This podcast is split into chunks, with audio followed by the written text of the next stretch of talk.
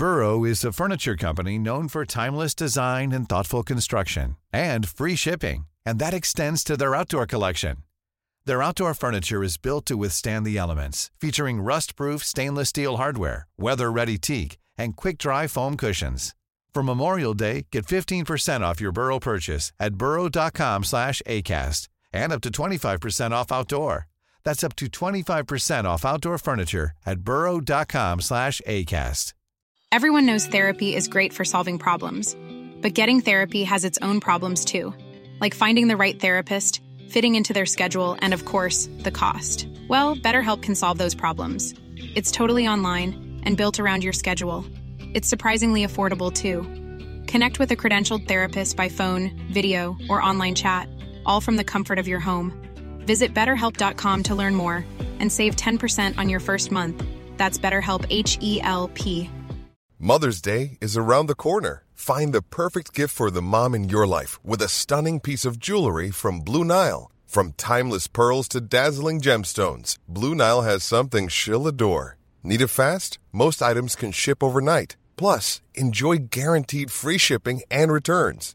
Don't miss our special Mother's Day deals. Save big on the season's most beautiful trends. For a limited time, get up to fifty percent off by going to blue nile dot com. That's blue nile dot com. Mufti Tariq Masood speeches کو subscribe کریں۔ الحمدللہ نحمده ونصلی علی رسوله الکریم، اما بعد، فاعوذ باللہ من الشیطان الرجیم، بسم اللہ الرحمن الرحیم۔ فلا اقسم بما تبصرون وما لا تبصرون انه لقول رسول کریم وما هو بقول شاعر قلیلا ما تؤمنون۔ سورہ الحاقہ کی اس رکوع پر بچپن سے بیان ہو رہا ہے، مجھے خود بھی اب کہتے ہوئے شرم آنے لگی ہے، اتنے عرصے سے ہو رہا ہے۔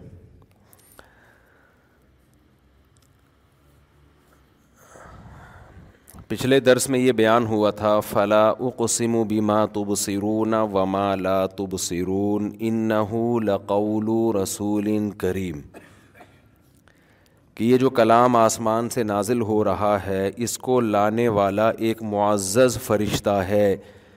یہ محمد صلی اللہ علیہ وسلم کا گڑھا ہوا، بنایا ہوا کلام نہیں ہے، یہ اللہ کا کلام ہے۔ تو اللہ نے اس پہ قسم اٹھائی ان چیزوں کی بھی جن کو ہم دیکھتے ہیں اور ان چیزوں کی بھی جن کو ہم نہیں دیکھتے۔ اس کائنات کا ذرہ ذرہ اس کی گواہی دے رہا ہے۔ اب سوال پیدا ہوتا ہے، کائنات کا ذرہ ذرہ کیسے گواہی دے رہا ہے کہ یہ اللہ کا کلام ہے؟ کوئی یہ کہہ سکتا ہے نا بھائی، کہاں گو، سورج کیسے گواہی دے رہا ہے، یہ چاند کیسے گواہی دے رہا ہے، یہ پہاڑ کیسے گواہی دے رہے ہیں؟ وہ اقرا یونیورسٹی کے سب بچے موجود ہیں، کون کون ادھر ہاتھ کھڑا کریں یار؟ آپ لوگ کو میں نے ٹائم نہیں دیا، مجھے بڑا افسوس رہے گا ساری زندگی۔ تو جو یونیورسٹی کے لوگ ہیں نا، جو پڑھائی میں ہیں، یہ کل قوم کے کچھ بنیں گے۔ یہ کیا بنیں گے یہ تو انہیں کو پتہ ہے کیا بنیں گے۔ تو اقرا یونیورسٹی میں پڑھنے کے باوجود تبلیغ میں وقت لگا لینا، بیانات سن لینا، دین پہ چل لینا، یہ بڑے دل گردے کی بات ہے، کیونکہ یونیورسٹیوں کا جو ماحول ہے وہ بہت ہی خرابی کی طرف جا رہا ہے، اور اس میں انسان کو بڑی بڑی امنگیں کہ میں یہ کروں گا، میں یوں کروں گا، وہ کرے نہ کرے لیکن برباد ہو جاتا ہے۔ تو اس لیے میں کوئی یونیورسٹی کا کوئی شکار نظر آ جائے نا مجھے، تو اس کو میں زیادہ فوکس کرتا ہوں۔ اور ابھی ہمارا ارادہ ہے، شکار کا مطلب یہ نہیں کہ کوئی ہم اس کو پکڑیں گے ماریں گے، مطلب کہ اس پہ محنت کرنی ہے۔ اچھا، یونیورسٹی والے ہم سے ڈرتے ہیں کہ پتہ نہیں یہ مولانا بنا کے لوگوں کو کیا کر لیں گے۔ تو خوب سمجھ لیں کہ جو لوگ بھی مذہب کو فالو کرتے ہیں ان کی دو قسمیں ہیں، ایک تو یہ، ایک وہ قسم ہے۔ بیان تھوڑا چینج ہو رہا ہے لیکن ضرورت ہے نا وقت کی۔ ایک تو وہ قسم ہے جو آپ کو باغی بناتی ہے، لیبل دین کا ہوتا ہے۔ کچھ مذہبی اسکالرز ایسے ہیں کہ جب آپ ان کی باتیں سنیں گے نا، بات تو لیبل قرآن حدیث اور سب ظاہر ہے، سب نے تو لیبل تو وہی لگانا ہے نا، لیکن جب آپ ان کو کنٹینیو سنیں گے تو اس سے جو تربیت ہو رہی ہے نا, وہ تربیت اس ٹائپ کی ہو رہی ہے کہ بچے ماں باپ کے خلاف باغی بنتے چلے جا رہے ہیں, عوام ریاست کے اسٹیٹ کے خلاف, طالب علم اپنے ٹیچرز کے خلاف, اور لوگ مولویوں اور علماء کے خلاف, مذہبی رہنماؤں کے خلاف. یہ میسج کنوے ہو رہا ہوتا ہے, اس طرح سے وہ بات سمجھا رہے ہوتے ہیں. تو خوب سمجھ لیں, جو بھی اس طرح کی بات کر رہا ہے نا, جو آپ کو باغی بنا رہا ہے سسٹم کے خلاف, نظام کے خلاف باغی بنا رہا ہے, اور دلیل یہ دے رہا ہے کہ ہمارے نبی بھی سسٹم کے خلاف اٹھے تھے. بات تو صحیح ہے کہ ہاں نبی کس کے خلاف اٹھے ہیں, سسٹم کے خلاف اٹھے ہیں نا. تو یہ لیبل لگا کے وہ آپ کو ریاست کے اگینسٹ لے کے جا رہا ہے, والدین کے خلاف لے کے جا رہا ہے, بڑوں کے خلاف, ٹیچر کے خلاف. تو سمجھ لو کہ لیبل بہت اچھا ہے مگر نتیجہ اس کا بہت ہی ڈینجرس اور خطرناک نکلنے والا ہے. ہمارے نبی صلی اللہ علیہ وسلم ریاست کے خلاف نہیں اٹھے. ہمارے نبی صلی اللہ علیہ وسلم نے جو دعوت دی ہے, تیرہ سال تیرہ سال صبر صبر صبر صبر, اور دعوت دو اور دو چار کی طرح واضح تھی. اس میں کہیں بھی آپ صلی اللہ علیہ وسلم نے کسی کو کوئی ایسے ایسی ٹریننگ نہیں کی کہ بچوں کو ماں باپ کے خلاف بنایا جائے, یا اہل مکہ کو اہل مکہ کے خلاف لڑوایا جائے. آپ تیرہ سال کا مکی دور دیکھ لیں, صبر صبر صبر صبر. مکہ والوں نے ہی ظلم زیادتی کی ہے. فریڈم آف اسپیچ پہ جو پابندی لگی تھی نا, بولنے کی آزادی, وہ مکہ والوں کی طرف سے سلب کی گئی تھی. آپ کو یونیورسٹی میں بلا کر بولنے دیا جا رہا ہے, اور آپ اسی یونیورسٹی میں ان کو ان کے خلاف باغی بنا رہے ہو. تو یہ تو کہاں کی بات کہاں لگا رہے ہو آپ. یعنی ایسے لوگ بھی ہیں جو یونیورسٹیوں میں جا کے بیان کرتے ہیں اور اس یونیورسٹی کے خلاف ماحول بنا رہے ہوتے ہیں, اور دلیل دیتے ہیں کہ ہمارے نبی صلی اللہ علیہ وسلم نے بھی بغاوت, یعنی یہ ماحول بنایا ہے. تو ہمارے نبی صلی اللہ علیہ وسلم پر تو بولنے پر پابندی لگائی گئی ہے. نوح علیہ السلام نے ساڑھے نو سو سال تبلیغ کی ہے, قوم نے دھمکیاں دی ہیں آپ کو. لوط علیہ السلام نے جب تبلیغ کی ہے تو قوم نے دھمکیاں دی ہیں, لَتَكُونَنَّ مِنَ الْمَرْجُومِينَ, ہم تجھے پتھر مار کے ہلاک کر دیں گے. سمجھتے ہو بات کو کہ نہیں سمجھتے؟ پھر جب آپ صلی اللہ علیہ وسلم کو مدینہ سے نکلنے پر مجبور کیا گیا تو بھی آپ نے بغاوت, علم جہاد بھی بلند نہیں کیا, بلکہ آپ صلی اللہ علیہ وسلم مدینہ گئے اور مدینہ میں چاروں طرف یہودیوں سے آپ نے معاہدے کیے تاکہ جنگ بندی ہو, ہم اپنی بات, اپنا پیغام صحیح طرح سے لوگوں تک پہنچا سکیں. تو سیرت کا یہ بھی تو پہلو ہے نا. اس کے بعد مشرکین مکہ کی طرف سے ایگریمنٹ کی خلاف ورزی ہوئی ہے, صلح حدیبیہ کی. پھر آپ کا یہ حق تھا کہ آپ چڑھائی کریں کس پر, مکہ پر. تو دس ہزار کا لشکر تھا, اتنی بڑی تعداد تھی, وہ لے کر آپ نے پھر مکہ پہ حملہ کیا ہے. اور وہ تو آج ایک ایسا عجیب سا ذہن بنایا جا رہا ہے کہ بچے ماں باپ کے خلاف ہوتے جا رہے ہیں. دیکھو ایک سی ایک مثال دیتا ہوں. کوئی صاحب تقریر کے دوران یہ کہنے لگے, ان کے ذات پہ مجھے کوئی اعتراض نہیں, ایسا نہ ہو میرا کلپ ان کے کلپ کے ساتھ چلا کے پھر لڑوانا شروع کر دیں. لوگ مذہبی لوگوں کو لڑواتے بھی ہیں کہ دیکھو یہ کیا کہہ رہے ہیں, مفتی صاحب کیا کہہ رہے ہیں. اب نیچے کسی نے ان کو گالیاں دی ہوں گی, کسی نے مجھے برا بھلا کہا ہوگا. تو یہ کام نہ کریں. میرا مقصد ہے کہ چونکہ ایک بات پھیل رہی ہے تو میں صرف مثال کے ذریعے اس کو سمجھا دوں آپ تک. کسی کی پر تنقید کرنا, کسی کی جو پازیٹیو کام کر رہا ہے وہ کرتا رہے, بھائی ٹھیک ہے, لیکن غلطی ہر ایک سے ہو جاتی ہے. تو اس کو بس اتنا ہی رکھا جائے کہ کوئی غلط میسج نہ جائے. تو مقصد کسی کی دل آزاری یا کسی کی ویلیو کم کرنا نہیں ہے. تو ایک پیغام آج کل یہ بھی چلایا جا رہا ہے کہ جی ماؤں کے قدموں کے نیچے جو جنت ہے نا, تو ہر ماں کے قدم کے نیچے جنت نہیں ہے. ابو جہل جو تھا یا ابو لہب تھا, اس کی بیوی کے قدموں کے نیچے جنت تھوڑی ہوگی, کیونکہ ابو لہب کی جو بیوی تھی وہ تو جہنمی ہے, قرآن نے کہا ہے. اور اس کے تو گلے میں رسی ہوگی جہنم میں, اور اسی رسی کے ساتھ وہ آگ میں ڈالی جائے گی. تو اس کے قدموں کے نیچے کہاں سے جنت؟ مطلب ماں باپ کا بھی صحیح ہونا ضروری ہے, تب ان کے قدموں کے نیچے جنت ہے. کہنے والے شاید یہ پیغام دینا چاہتے ہیں کہ ماں باپ کو اپنی بھی اصلاح کرنی چاہیے، صرف یہی نہ دیکھیں کہ ہمارے پاؤں کے نیچے جنت ہے، لیکن جو سامنے عوام بیٹھی ہوئی ہے بھائی، وہ ماں باپ کا احترام ان کے دلوں سے نکلے گا، وہ اپنے ابا اماں کے بارے میں نا تجزیہ کریں گے، یہ اماں ٹھیک ہے یا ابا ٹھیک ہے یا نہیں ہے، جبکہ اسلام کیا کہتا ہے کہ ابا اماں جیسے بھی ہوں آپ نے ان کے قدموں کے نیچے جنت تلاش کرنی ہے، ان کی اطاعت کرنی ہے۔ اب رہا مسئلہ ابو لہب کی بیوی کا، تو ابو لہب کی بیوی کے بارے میں علماء نہیں کہتے کہ اس کے قدموں میں اس کے لیے جنت ہے، ہم کہتے ہیں اس کے قدموں میں جنت ہے اس کی اولاد کے لیے۔ نہیں یاری بات میرا خیال ہے، نبی صلی اللہ علیہ وسلم نے مشرکین مکہ میں کوئی ایک روایت بھی نہیں ملتی کہ اپنی ان مشرکین کو، ان میں جو ایمان لے کر آ رہے ہیں، ان کے مشرک ماں باپ کے خلاف بھی ورغلایا ہو کبھی آپ نے، بلکہ سورہ لقمان میں تعلیم کیا ملتی ہے، سورہ عنکبوت، یہ مکی صورتیں ہیں، مکہ میں نازل ہوئی ہیں، جب چاروں طرف مشرکین پیغمبر صلی اللہ علیہ وسلم کو شدید نقصان پہنچانے کی کوشش کر رہے تھے، اس وقت یہ آیت نازل ہوئی، وَإِن جَاهَدَاكَ عَلَىٰ أَن تُشْرِكَ بِي، کہ اگر یہ تمہیں مجبور کرے شرک کرنے پر، صرف کافر نہیں ہے بلکہ کافر بنانے کی بھرپور کوشش کر رہے ہیں۔ الفاظ دیکھو قرآن کے، وَوَصَّيْنَا الْإِنسَانَ بِوَالِدَيْ، ہم نے انسان کو وصیت کی ہے کہ اپنے والدین کے ساتھ اچھا سلوک کرے۔ وصیت کا لفظ قرآن نے استعمال کیا، حالانکہ وصیت اس حکم کو کہا جاتا ہے جو انسان مرتے ہوئے آرڈر دے کے جا رہا ہوتا ہے، تو اللہ پر تو موت نہیں آتی، لیکن وصیت کا لفظ اللہ نے کیوں استعمال کیا؟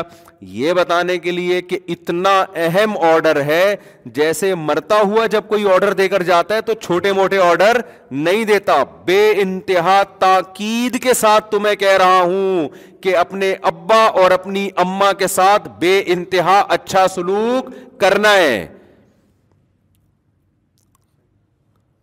اولاد کو یہ اجازت نہیں ہے وہ دیکھے ابا اچھے ہیں کہ گندے ہیں، ابا ٹھیک چل رہے ہیں کہ غلط چل رہے ہیں۔ او بھائی آپ پر تو احسان کر دیا نا انہوں نے بچپن میں، اب آپ ایسی گائیڈ اگر لوگوں کو کریں کہ لوگ ابا اماں کے خلاف باغی ہونا شروع ہو جائیں۔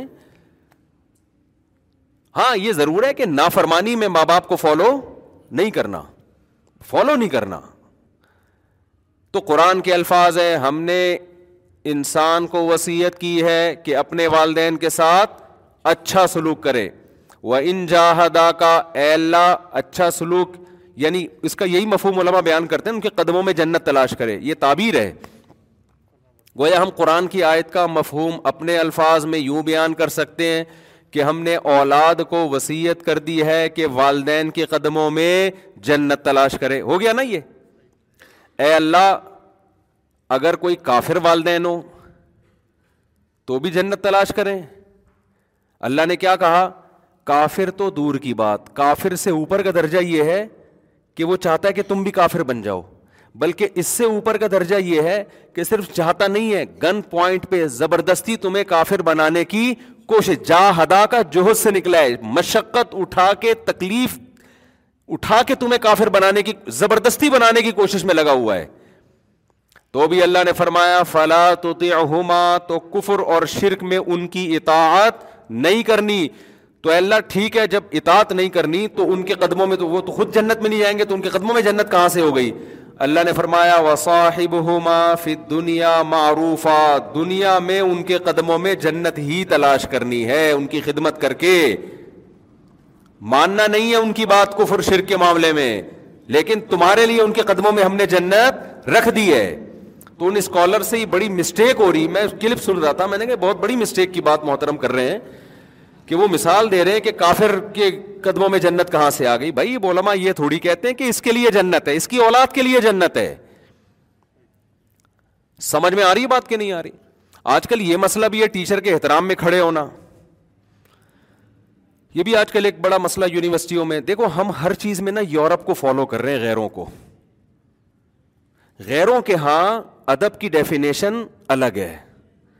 میں بار بار چیخ چیخ کے تھک گیا کہ گوروں کے پاس جو چیز ہے وہ لو ان سے، سائنس ٹیکنالوجی ہے خدا کے لیے لو ان سے، وہ تو لے نہیں رہے۔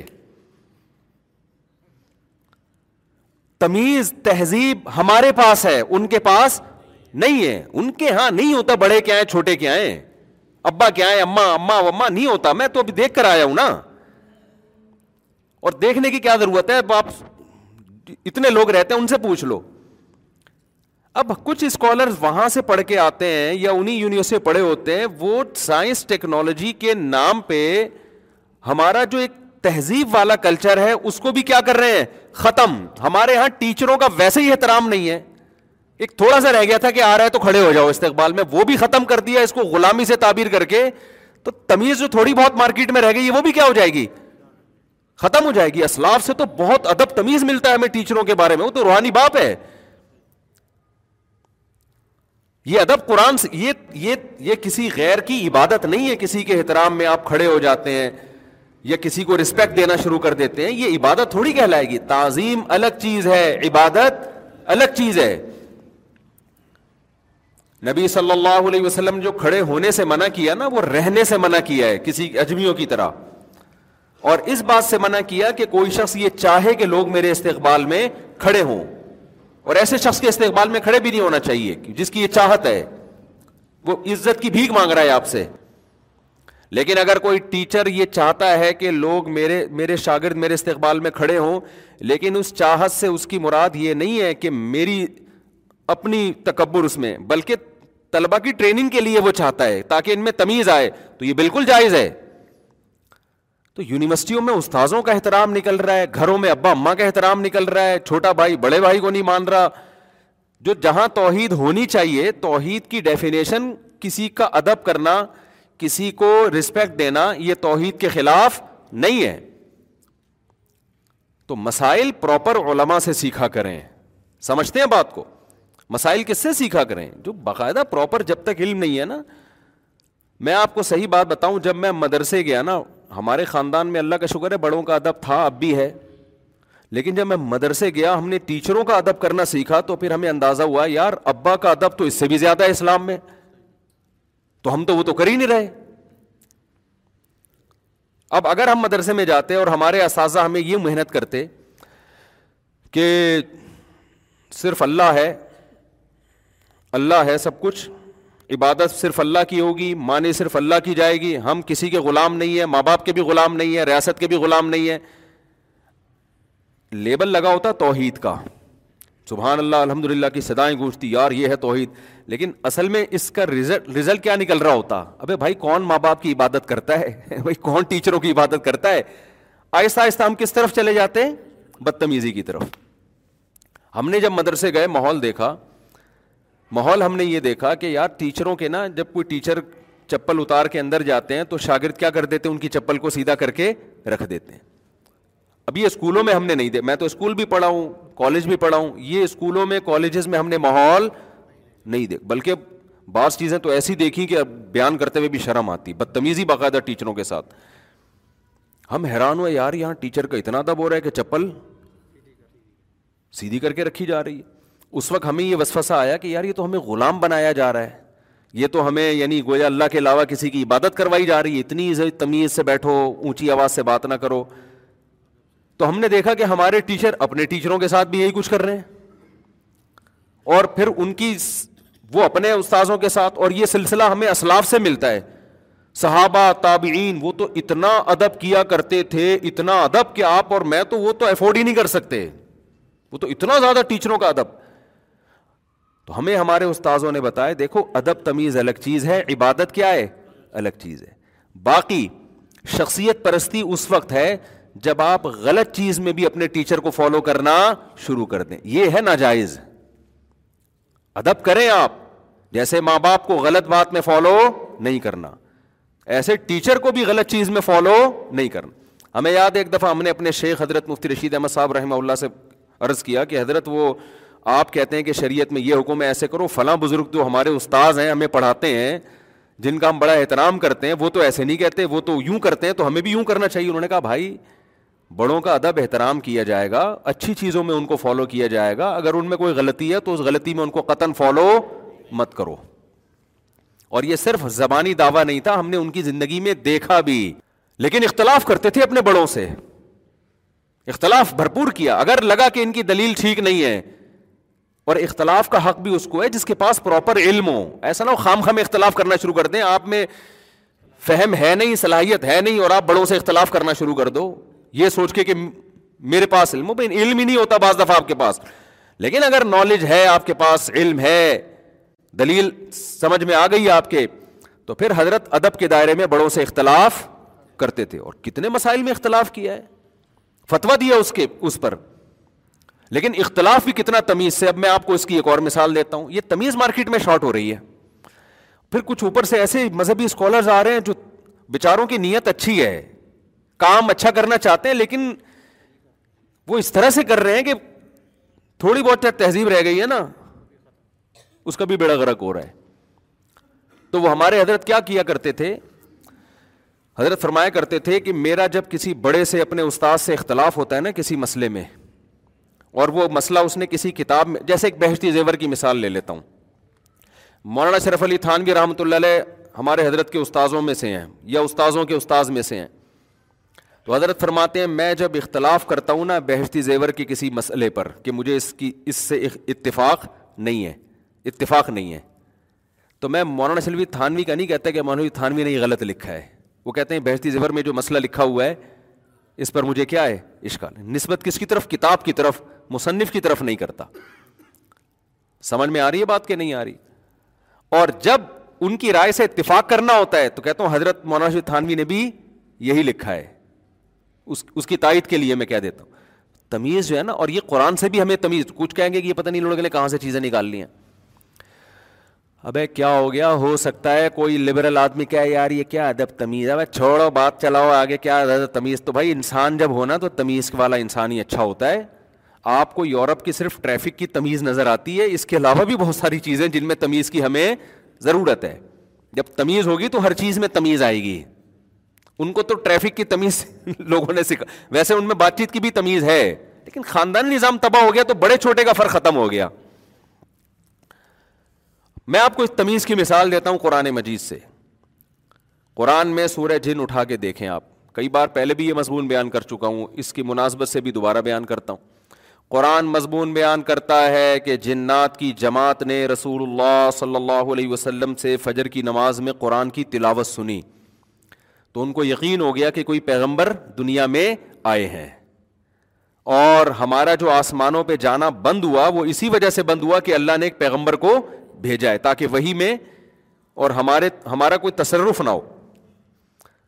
تو وہ جنات نے جب آ کے اپنی قوم کو تبلیغ کی نا, تو کہنے لگے کہ ہم جب آسمانوں پہ جاتے تھے تو اب ہم نے ہمارے جانے پر پابندی لگا دی گئی تھی, تو ہمیں سمجھ بھی نہیں آ رہا تھا.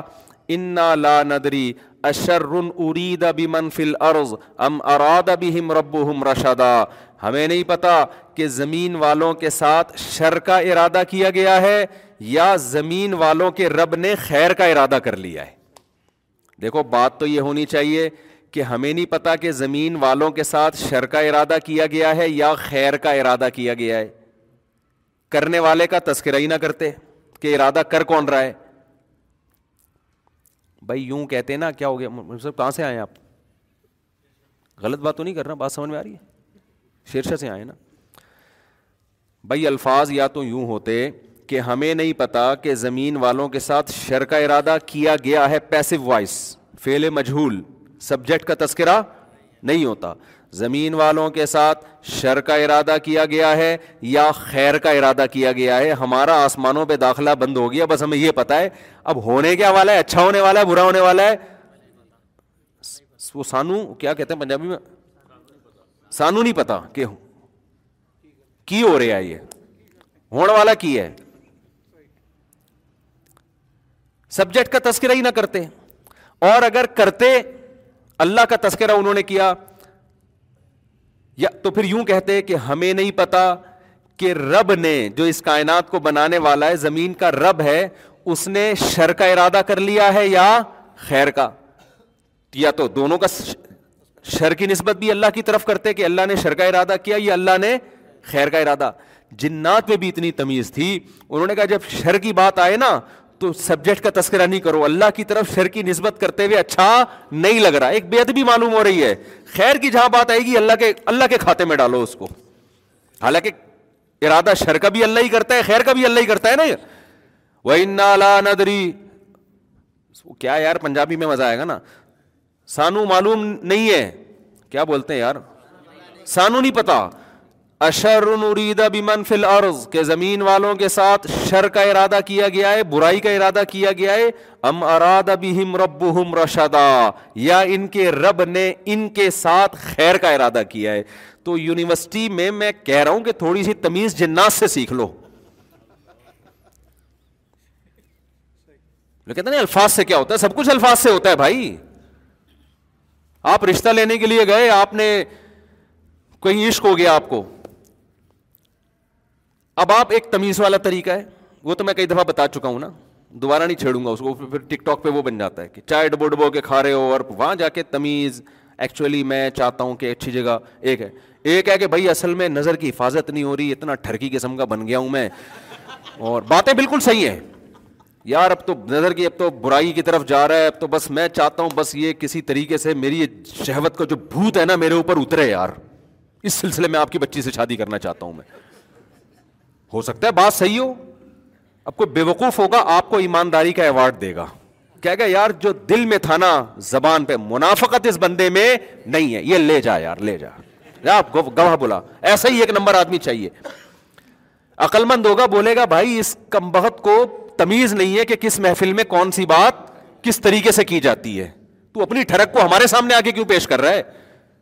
کچھ اور لیبل لگا دیتا, کہہ دیتا یار میں گھر بسانا چاہتا ہوں, میں چاہتا ہوں کہ سب کی ہو رہی ہے میری کیوں نہیں ہو رہی, وغیرہ وغیرہ, کچھ بھی کر لیتا. تو آج اس کو بڑا ہوا ہے کہ یار الفاظ کی سلیکشن کی کوئی ویلیو نہیں ہے.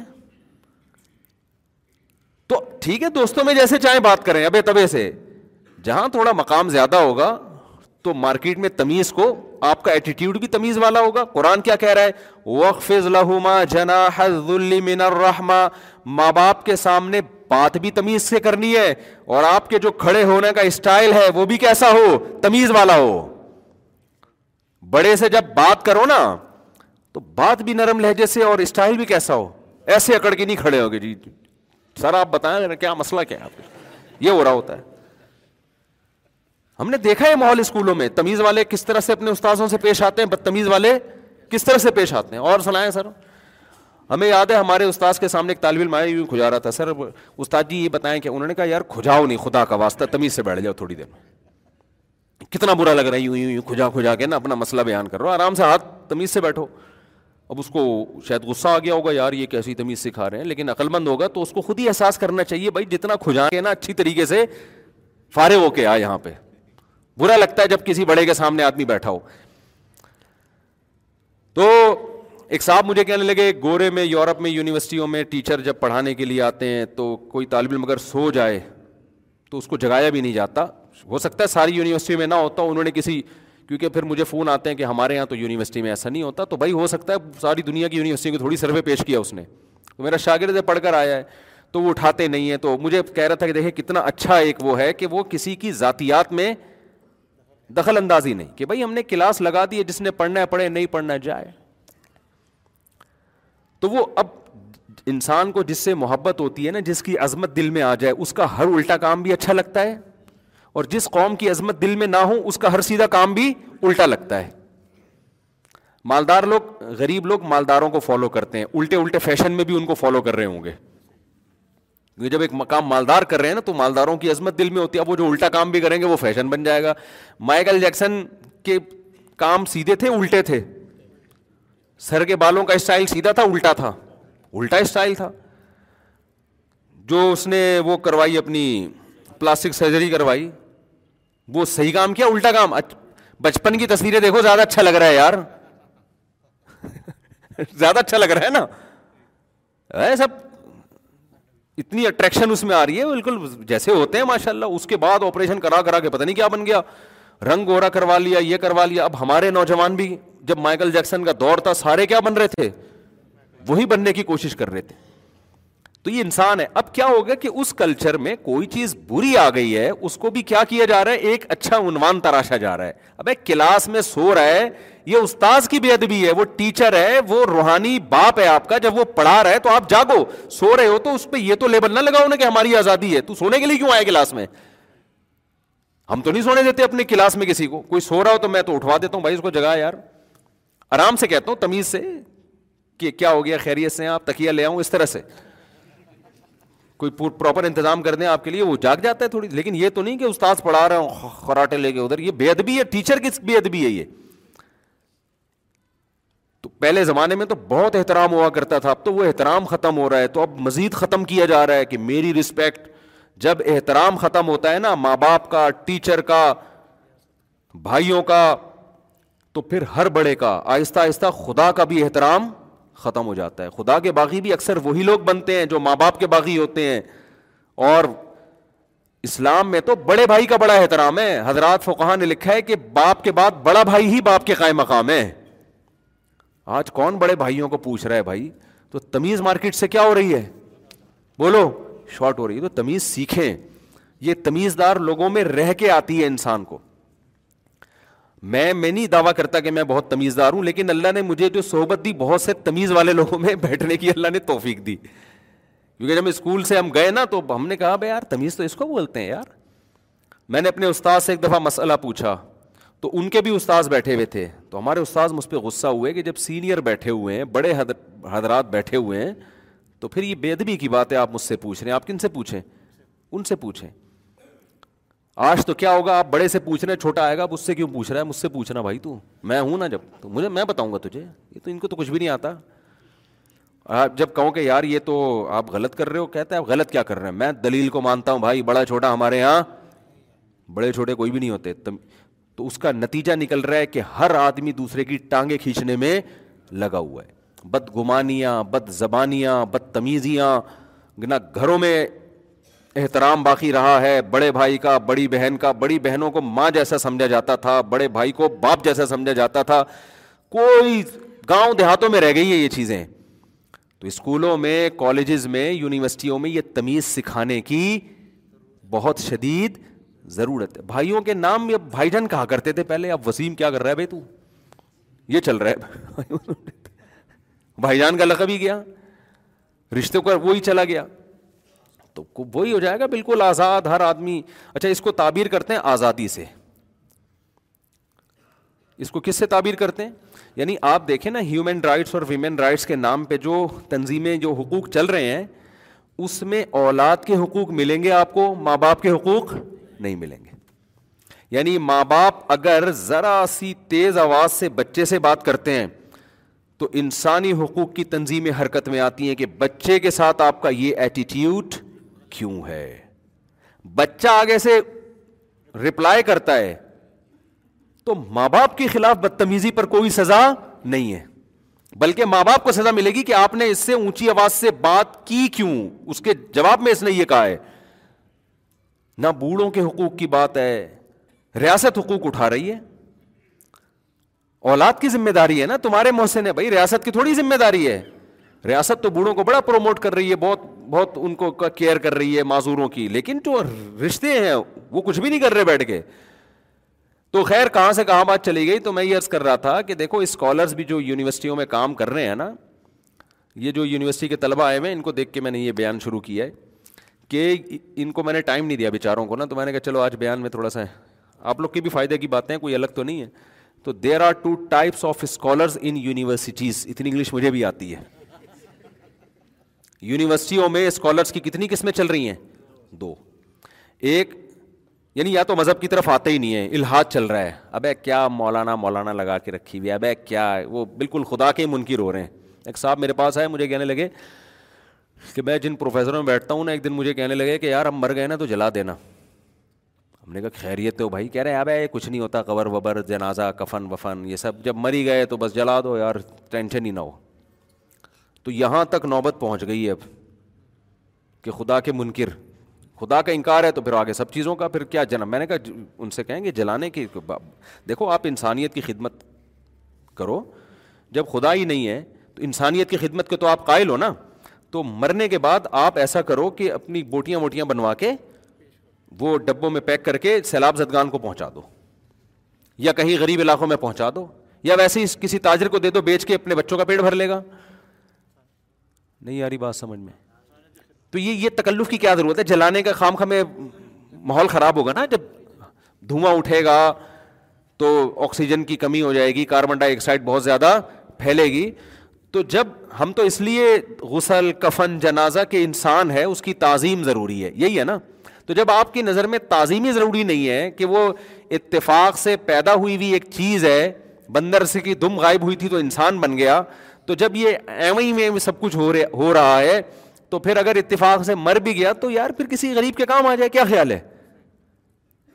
پھر یہ آنکھیں ڈونیٹ کرنے کا کیا مطلب, کڈنی ڈونیٹ کرنے کا کیا مطلب, پوری باڈی گوشت بھی تو مارکیٹ میں کتنا مہنگا ہو رہا ہے, فل آف پروٹین گوشت ہے آپ کا تازہ تازہ, اسی وقت چپلی کباب اور پراٹھے بنا کے دبا کے بہترین خدمت ہو جائے گی انسان کی.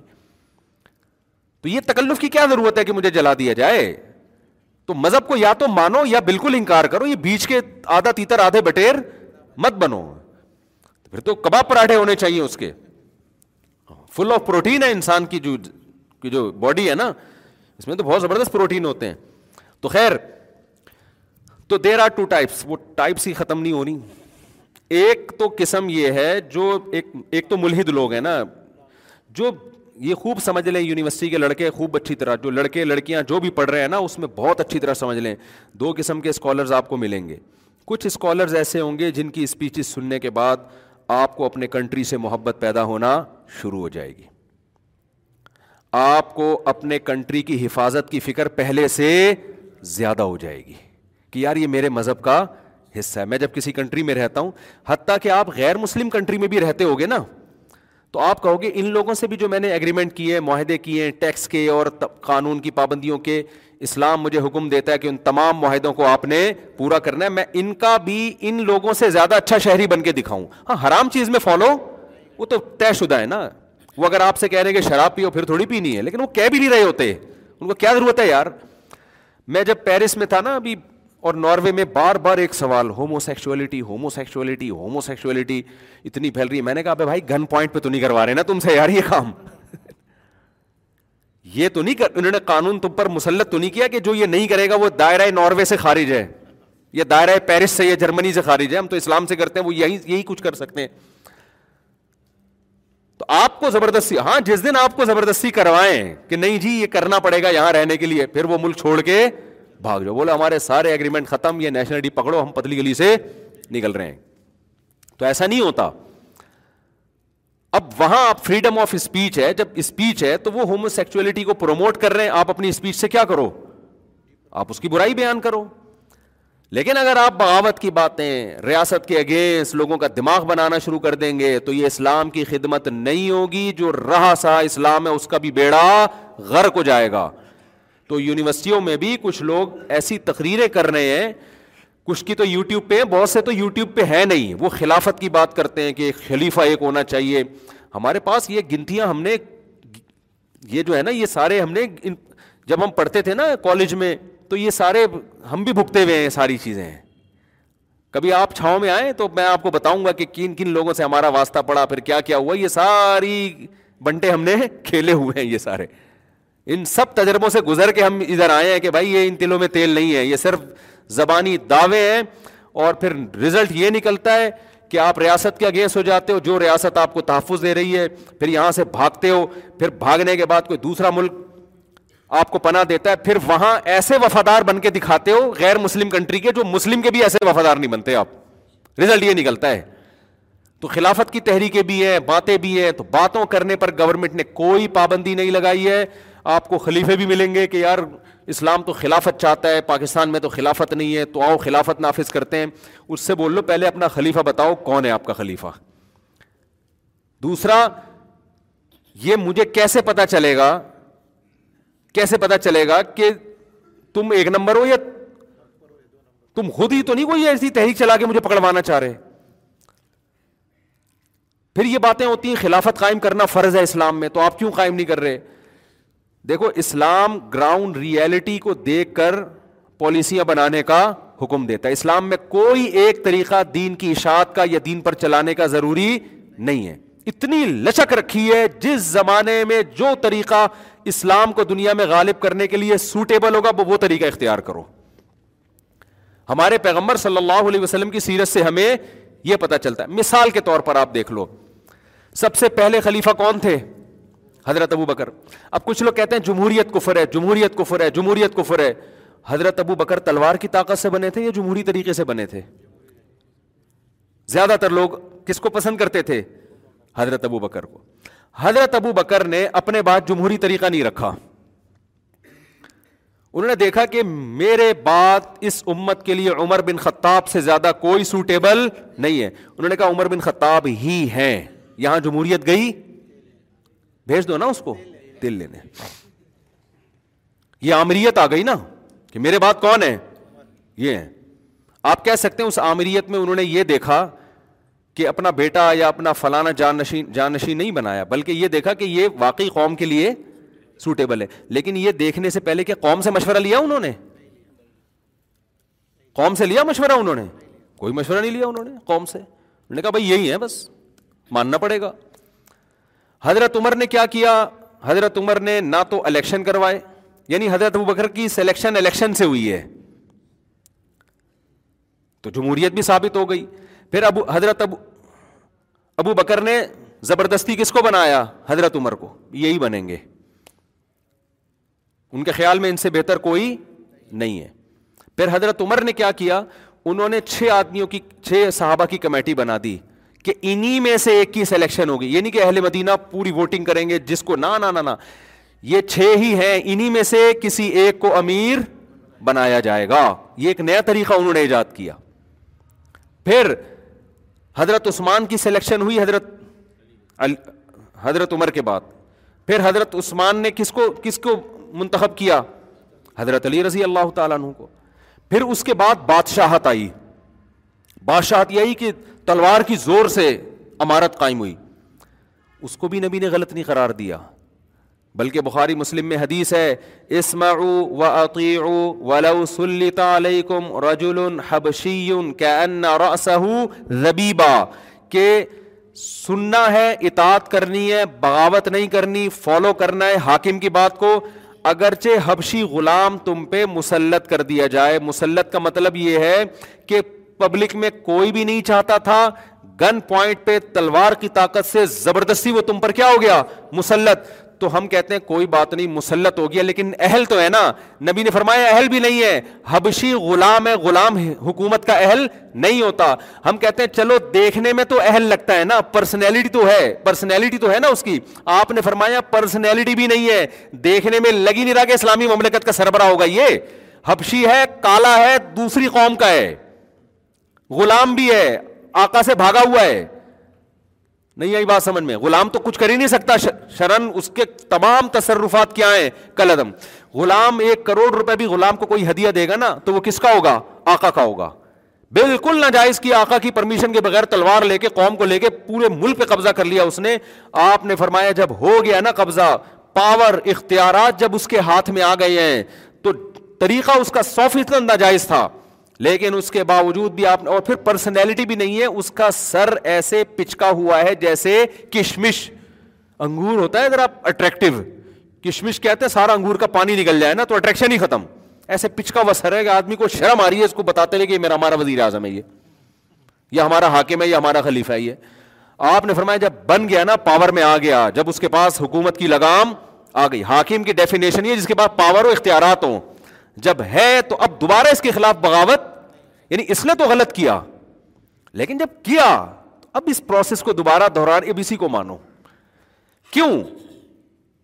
جو اس نے غلط کیا نا, اب اگر اس کو ٹھیک کرنے کی کوشش کرو گے تو یہ اس سے بھی زیادہ غلط ہو جائے گا, جیسے کہ لیبیا میں ہوا, عراق میں ہوا. صدام حسین کے خلاف کتنے لوگ بولتے تھے, آج اس صدام حسین کو یاد کر کر کے رو رہے ہیں کہ یار ظالم تھا, جیسا بھی تھا یہ حالات تو نہیں تھے نا. لیبیا کے صدر قذافی کو سارے قوم بری بھلی کہہ رہی تھی, بغاوت ہوئی ہے, اب کہہ رہے یار کم از کم یہ حالات تو نہیں تھے نا لیبیا میں جو اب ہیں. وہ خلافت کے نام پہ یا مہنگائی کے نام پہ بغاوت ہوئی ہے اور اس صدر کو مارا ہے. نتیجہ کیا نکلا کہ لیبیا کے سارے وسائل پر کنٹرول کس کا ہو گیا؟ غیروں کا. اب کہہ رہے یار جیسا بھی تھا اتنا برا تو نہیں تھا نا جتنے اب مسلط ہوئے ہیں. تو یاد رکھو جو پاکستان میں خلافت کے نام پہ حکومت کا تختہ الٹنے کی سراہتن بات کرتا ہے یا اشارتن بات کرتا ہے, بات سراہتن نہیں کرتے, ان کو پتا ہے دھر لیے جائیں گے فوراً. بعض گھما گھما کے گھما گھما کے خلافت ہونی چاہیے. جمہوریت کفر ہے, ہم اس کا حصہ نہیں بن سکتے. نہ جمہوریت کفر ہے نہ خلافت کفر ہے. جس زمانے میں جو طریقہ سوٹیبل اور آپ کے لیے قابل عمل ہو وہی طریقہ عین اسلام ہے. آئی بات سمجھ میں کہ نہیں آئی ہے؟ جو یوسف علیہ السلام نے کیا کیا ہے مصر میں, کیا حکومت کا تختہ الٹایا آپ نے؟ کیا ہو گیا بھائی؟ دیکھو یوسف علیہ السلام نے کیا کیا ہے, نہ کوئی تختہ الٹنے کی کوشش کی, کیونکہ مصر میں کتنے تھوڑے سے تو لوگ ہیں, تھوڑے سے ایمان والے لوگ ہیں. بادشاہ کافروں کی حکومت ہے, تو یوسف علیہ السلام نے تو مصر کے قوانین کو فالو کیا. ایک دن بغاوت کی بات نہیں کی ہے, بلکہ کیسے عجیب الفاظ ہیں, انہو ربی احسن مثوایا. جب عزیز مصر کی بیوی نے زنا کی کوشش کی تو یوسف علیہ السلام نے کہا یہ جو اس کا شوہر ہے نا, ربی سے مراد ہے جس نے مجھے یہاں ٹھکانہ دیا, اس نے مجھے بڑا اچھا ٹھکانہ دیا ہے محل میں, میں اس کے ساتھ خیانت. میں نے پیرس میں لوگوں کو یہ حدیث سنائی کہ یوسف, یہ قرآن کی آیت سنائی کہ یوسف علیہ الصلاۃ والسلام کہہ رہے ہیں کہ اس غیر مسلم بادشاہ نے اپنے محل میں اچھا ٹھکانہ دیا ہے, میں احسان فراموشی نہیں کروں گا. میں نے کہا ان ملکوں نے تم لوگوں کو نیشنلٹی دی ہے, صحیح ہے نا, بہترین خاندانی ٹھکانہ دیا ہے. تم یہاں خلافت کے نام پہ, بغاوت کے نام پہ ان کے ساتھ ناانصافی مت کرنا, ان کا احسان مانو اور اس کے قوانین کو فالو کرو. جو یوسف علیہ السلام, ہمیں قرآن میں تمام قسم کی سیرتیں ملتی ہیں. اللہ نے غیر مسلم کے ساتھ کیا, اس ریاست میں کیا کرنا ہے اس کا بھی طریقہ بتا دیا. جہاد کا ایک ٹائم ہے, ایک پاور ہونی چاہیے آپ کے پاس, ایک مضبوط فوج ہونی چاہیے آپ کے پاس, ایک سسٹم ہونا چاہیے. جیسے مدینہ میں چاروں طرف معاہدے ہو رہے ہیں نا, مدینہ میں تو لڑائیاں مسلط کی گئی ہیں, خود تو آپ نے جنگ ٹالنے کی کوشش کی ہے. جب آپ کی ایک مضبوط ریاست بن گئی, ایک بہترین طاقتور فوج تیار ہو گئی ہے, اس کے بعد آپ صلی اللہ علیہ وسلم نے مکہ پہ حملہ کیا ہے, اٹیک کیا ہے. چار آدمی کہیں یونیورسٹی میں جمع ہوتے ہیں چائے کے کھوکے پہ نا, یہ بھی یونیورسٹی پڑھتا ہے نا, یہ بتاتا رہتا ہے. چائے کے کھوکے پہ کھوکے پہ چار آدمی جمع ہوں گے, تھوڑا دین کی طرف اول تو آتے نہیں ہیں, آتے ہیں تو پھر ادھر کو نکل جاتے ہیں. ایسا ہی ہے نا آپ کے یہاں, شاید اخنا میں ایسا نہیں ہوگا کہ کراچی یونیورسٹی میں بہت ہو رہا ہے ایسے. تو چار آدمی جمع ہوتے ہیں, وہ تھوڑا دین پر آئے, داڑھی واڑی رکھ لی, تبلیغ میں وقت لگا لیا, تبلیغ میں وقت لگا کر آئے تو پھر ان کو چھ آدمی گھیر لیتے ہیں, آ جاؤ بھائی ادھر آ جاؤ, تم بتاؤ خلافت قائم کرنا فرض ہے یا نہیں ہے؟ یہ کب تک لوگوں کو نماز روزے کی ترغیب دیتے رہو گے, بغلوں کے بال صاف کیا کرو اور یوں کیا کرو؟ یہ کیا ہے یار, یہ کیا؟ اصل تو نظام ہے, نظام, سسٹم. دودھ پتی کے پیسے ان کے پاس نہیں ہوتے, وہ چندہ لیا ہوا ہوتا ہے انہوں نے. تو مروائیں گے بھائی تمہیں, وہ مروائیں گے تمہیں. تو گراؤنڈ ریئلٹی کو دیکھ کر جو پالیسیاں بنتی ہیں وہ پائیدار ہوتی ہیں. جو گراؤنڈ ریئلٹی کو دیکھ کر کام نہیں ہوتا تو دلائل ہر ایک کو مل جاتے ہیں. تو اس لیے ریاست تمہیں ملی ہے, اگر تم نے خلافت کے نام پہ اس ریاست کو تباہ کرنے کی کوشش کی تو خدا کی قسم اس سے بھی جاؤ گے. یہ کوئی خیر کی امیدیں نہ لگانا, پھر اس سے بھی برباد ہو جاؤ گے. اسی کو ٹھیک کرنے کی کوشش کرو. لوگ کہتے ہیں ٹھیک نہیں ہو رہی, تو جو کام نہیں ہو رہا اس کو اس طریقے سے کرنا کہ اس سے بھی زیادہ غلط ہو جائے. دیکھو ایک پاورفل آدمی آپ سے ایک لاکھ روپے لے کے بھاگ گیا, آپ اس کے پاؤں پکڑا, بھائی میرے قرضہ دے دے, میرا قرضہ دے دے, میرا قرضہ دے دے. تمیز سے دے نہیں رہا, وہ وہ کہہ رہے نہیں میں نہیں دے رہا, جا جو اکھاڑنا ہے اکھاڑ لو. اب آپ نے کیا کیا, آپ نے بولا بیٹا میں اب اس کی ایسی کی تیسی, اس کی تو ناک پھوڑوں گا میں. لوگوں نے کہا بھائی تو اس کی ناک پھوڑے گا نا, اس کی پھوٹے یا نہ پھوٹے تیرے دانت ٹوٹ جائیں گے, یہ بڑا پاورفل آدمی ہے. آپ جواب میں کہہ رہے ہیں یار تو ایسے تو پھر میں ایسے ہی بیٹھا رہوں, ایسے تو کچھ ہونے والا ہی نہیں ہے, ایسے تو میرے پیسے ڈوب جائیں گے. تو ہم کیا کہیں گے کہ اگر تو اس سے زبردستی پیسے نہیں نکال سکتا تو کیا وہ طریقہ اختیار کرنے کا حکم دیا جائے گا کہ جو اگلے ایک لاکھ بھی تیرے جائیں؟ یہی کہا جائے گا نا, یا تو دو دو کروڑ کے دانت لگے ہوئے یہ بھی تیرے جائیں, اس سے پیسے پھر بھی نہیں نکلیں گے. جو پارٹس تیرے باقی رہ گئے ہیں نا, دو دو تین تین کروڑ کے پارٹس اللہ نے جو دیے ہیں, اور جو ایٹمی خزانے تمہیں اللہ نے عطا فرمائے ہیں, یہ تمام کے تمام خزانے کیا ہو جائیں گے. یہ بہت باریک لفظ ہے ایٹمی خزانے, اس میں بہت مفہوم, اس کا بہت وسیع ہے, کبھی تنہائی میں غور کیجیے گا. جو اللہ نے جتنے بھی قسم کے خزانے دیے وہ سارے کیا ہو جائیں گے. ایٹمی طاقت ہے نا پاکستان, اس کی بات کر رہا ہوں میں, کہ وہ خزانے کیا ہو جائیں گے, تباہ ہو جائیں گے اگر پاکستان کے خلاف آپ نے کچھ کیا. تو یہی کچھ ہو رہا ہے میرے بھائی. ریاست بہت پاورفل ہوتی ہے, کوئی بھی آپ کو ج... کسی نے کچھ پرچی دی مجھے اور میرا بڑا مذاق اڑایا نا واٹس ایپ پہ. کسی نے کہا کہ میں جہاد کرنا چاہتا ہوں, تو میں نے کہا پاکستان آرمی جوائن کر لو, تو بڑا مذاق اڑایا نا کسی نے واٹس ایپ پہ میرے خلاف بہت چلا ہے کہ یہ دیکھو حکومت کے پٹھو. بھائی دیکھو, جب پاکستان کی نہیں اوور آل بات کر رہا ہوں, کسی ریاست کے اندر اگر کوئی جہاد کر رہا ہے نا تو یا تو ریاست کی پرمیشن سے کر رہا ہے یا پرمیشن کے بغیر کر رہا ہے. پرمیشن سے کر رہا ہے تو وہ ریاست ہی کے لوگ کروا رہے ہوتے ہیں اوپر, پرمیشن کے بغیر کر رہا ہے تو اگر کر رہا ہے نا تو اس کا مطلب ریاست کھیل رہی ہے اس سے کہ جب بھی تھوڑا کرنے دو, چار چھ ہو جائیں گے تو پکڑ کے اکٹھے ہی اندر کر دیں گے. کیونکہ دنیا میں کوئی کنٹری, کوئی ریاست مسلح تحریک چلانے کی ملک کے اندر اجازت نہیں دیتی ہے, کوئی ریاست نہیں دیتی. اگر دی بھی ہے نا اس نے تو سمجھ لو کوئی بہت بڑا گیم تمہارے ساتھ ہونے والا ہے, بہت بہت خطرناک گیم ہونے والا ہے. اس نے کھلی چھوٹ دی ہوئی ہے کہ دو چار آدمیوں کو کیا پکڑ کے اندر کریں, ہول سیل کے حساب سے اکٹھے ہی پکڑ کے اندر کر لیں گے. اس لیے میں نے نوجوانوں کو بربادی سے بچانے کے لیے کہ ریاست پاکستان ایک ریاست مضب... یہاں کے جہاد کی بات کر رہا ہوں, پوری دنیا کی بات تھوڑی کر رہا تھا میں اپنی پرچی میں. جب مجھ سے پرچی آئی نا کہ میں جہاد تو نہیں ہوں, تو پاکستان کی بات کر رہا ہے نا, وہ پوری دنیا کی میں بات نہیں کر رہا, پوری دنیا کی بات نہیں کر رہا میں. یہاں جب کوئی جہاد کے لیے بات کرے گا نا یعنی, تو بھائی یا تو آرمی جوائن کرو تمیز سے, نہیں کر رہے تو اس کا مطلب پھر یہ ہے کہ کچھ بھی ہو سکتا ہے تمہارے ساتھ. پھر ایسا نہ کوئی تمہیں بیوقوف بنا رہا ہو جہاد کے نام پہ, وہ تمہاری صلاحیتوں کو غلط استعمال کر رہا ہو, یا وہ خود بیوقوف بن رہا ہو اسے کوئی اور کوئی اور اس کو ٹوپی کرا رہا ہو.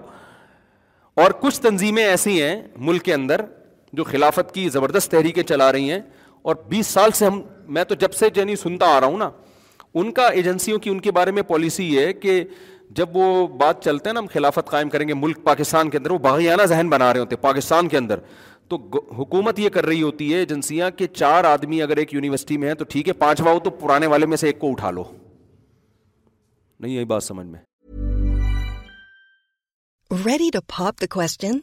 The jewelers at Blue Nile dot com have got sparkle down to a science with beautiful lab-grown diamonds worthy of your most brilliant moments. Their lab-grown diamonds are independently graded and guaranteed identical to natural diamonds, and they're ready to ship to your door. Go to Blue Nile dot com and use promo code LISTEN to get fifty dollars off your purchase of five hundred dollars or more. That's code LISTEN at Blue Nile dot com for fifty dollars off. Blue Nile dot com, code LISTEN. Ryan Reynolds here from Mint Mobile. With the price of just about everything going up during inflation, we thought we'd bring our prices down. So to help us, we brought in a reverse auctioneer, which is apparently a thing.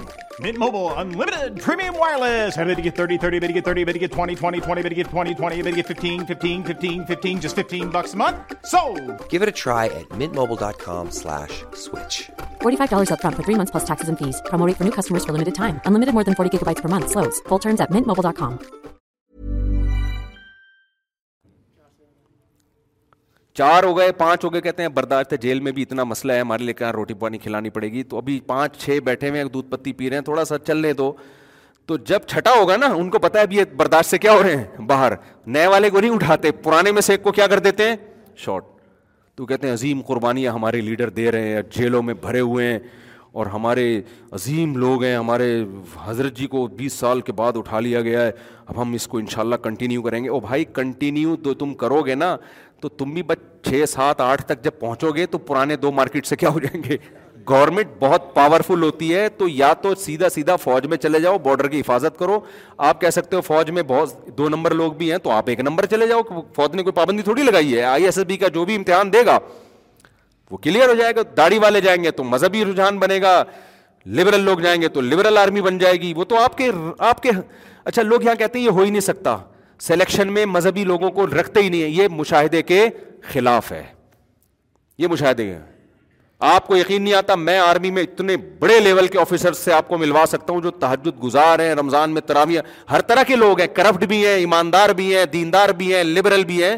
تو جس طرح کی public جائے گی اسی طرح کی public آگے آئے گی. تو یہ آپ کے پاس بہترین راستہ ہے کہ ملک میں اگر آپ چاہتے ہو کہ ہمارا ملک صحیح اسلامی نہج پہ جائے تو یہ جو قانونی ادارے ہیں ان میں اپنے بچوں کو بھرتی کرنا شروع کرو آپ, بجائے اس کے کہ فوج کے خلاف فوج کو پٹخ کے نئی فوج لے کر آؤ. یہ نہیں ہو سکتا, ناممکن ہے. بہتر نہیں ہے کہ ایک سلیکشن کا طریقہ رکھا ہے نا تمیز سے. آؤ کہتے ہیں I S S B clear کرو, انٹر ہونا چاہیے, اتنے آپ کی باڈی کا قد, اتنا قد ہونا چاہیے اور وغیرہ وغیرہ, وہ ساری اس میں آپ پورے اتر جاؤ. آپ کہتے ہو بغیر سفارش کے نہیں ہوتا, دو چار سفارشیں بھی لگوا دو یار, ٹھیک ہے نا. غلط ہے, سفارش نہیں ہونی چاہیے. فوج میں سفارش کا نظام ہے لیکن اتنا نہیں ہے کہ نا اہل بھرتی ہو جائے. دو اہل ہوں گے نا تو ان میں جو سفارش والا ہوگا ہو سکتا ہے وہ آگے نکل جائے, لیکن ہوگا وہ اہل. ایسا نہیں ہوتا کہ وہ نظر ہی نہیں آ رہا. ڈرائیونگ لائسنس میں جو مل رہا ہوتا ہے نا, اندھوں کو بھی لائسنس مل رہا ہوتا ہے, وہاں سے سفارش چل رہی ہوتی ہے.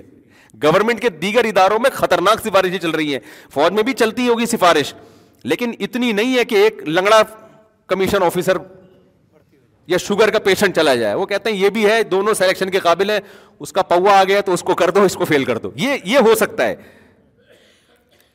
بھائی قابلیت. اور ابھی تو آرمی کے جو چیف آئے ہیں وہ تو یتیم تھے یار, وہ تو اپنی قابلیت کی بیس پہ وہاں تک پہنچے ہیں. ان کی تو آپ ہسٹری پڑھ لو. تو میں اتنا کوئی اس کے فیور نہیں کر رہا, ساری چیزیں ہو رہی ہوتی ہیں, ایک نمبری بھی ہوتی ہے, دو نمبری بھی ہوتی ہے, لیکن اس ایک نمبر دو نمبری کو ختم کرنے کا طریقہ یہ ہے کہ تمیز سے پڑھ لکھ کے جو ایک پروسیس ہے اس سے گزر کے آپ فوج میں جاؤ, آپ چیف آف آرمی اسٹاف بننے کی کوشش کرو. اور یہ جو آپ نے نیگیٹیوی پھیلائی ہے کہ یہ ہم بن ہی نہیں سکتے, یہ تو امریکہ کی طرف سے فیصلے ہوتے ہیں, تو ہو سکتا ہے امریکہ کیا اسرائیل کی طرف سے ہوتے ہوں, لیکن یہ تبصرہ آپ کا یہاں بیٹھ کے نہیں سنا جائے گا.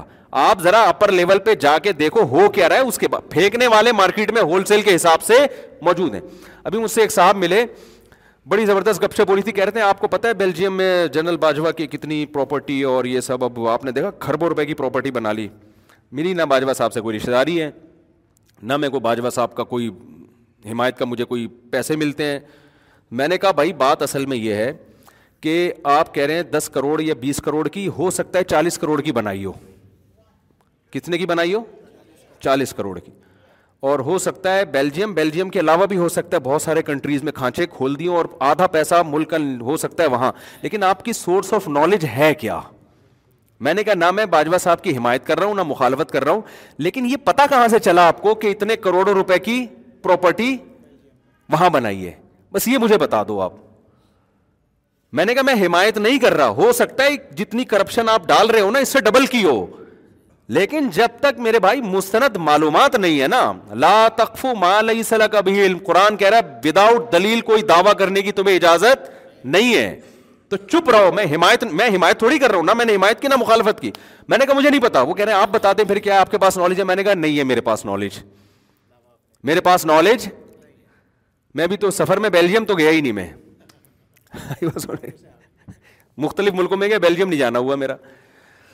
تو کیوں نہیں گیا؟ وہ اندھیرے اتنے یار, اتنے لمبی لمبی راتیں آدمی تھک گیا ہے. میں نے کہا بھائی دن چاہیے ہمیں, سورج چاہیے. اب گرمیوں میں ارادہ ہے دیکھیں, تو ویزا تو ہے نا, اب تو جب مرضی چلے جاؤ. تو ہو سکتا ہے اس سے کیا ڈبل کی ہو, لیکن یہ میں نے کہا میرے بھائی نہ مجھے یہ پتا ہے کہ کرپشن کی ہے, نہ مجھے یہ پتا ہے کہ کرپشن نہیں کی. مجھے نہیں پتا میں کہہ دوں گا نہیں پتا, میری بخشش ہو جائے گی. اللہ پوچھے گا بتا باجوہ کیسا آدمی تھا, میں کہوں گا اللہ مجھے بالکل بھی پتا نہیں ہے. گوگل پہ کچھ مل رہا تھا, کچھ گالیاں آ رہی تھی, کچھ تعریفیں آ رہی تھی. میرے پاس نہ ٹائم تھا تجزیہ کرنے کا, نہ میرے پاس فرصت تھی. تو اس لیے اللہ کہے گا ٹھیک ہے بھائی, ایسا لگتا ہے. لیکن آپ جب بولو گے کہ ایماندار تھا تو اللہ پوچھے گا آپ کے پاس کیا دلیل ہے. آپ جب بولو گے کرپشن کی ہے تو اللہ پوچھے گا آپ کے پاس کیا دلیل ہے. تو سیاسی اختلافات تو وہ تو ادھر بھی لگیں گے الزامات. جب سیاست میں تو میرے بھائی جب تک بھر بھر کے الزامات نہ لگائے جائیں پاکستان میں سیاست چلتی نہیں ہے. ابھی دیکھو نا, تو خیر کہاں سے کہاں بات چلی گئی. ہم کہہ رہے تھے there are two types of scholars. Scholars کی کتنی قسمیں ہیں. کچھ ایسے ہیں جو آپ کو خلافت کے نام پہ لیبل لگا رہے ہیں کہ جمہوریہ ووٹ نہیں دینا.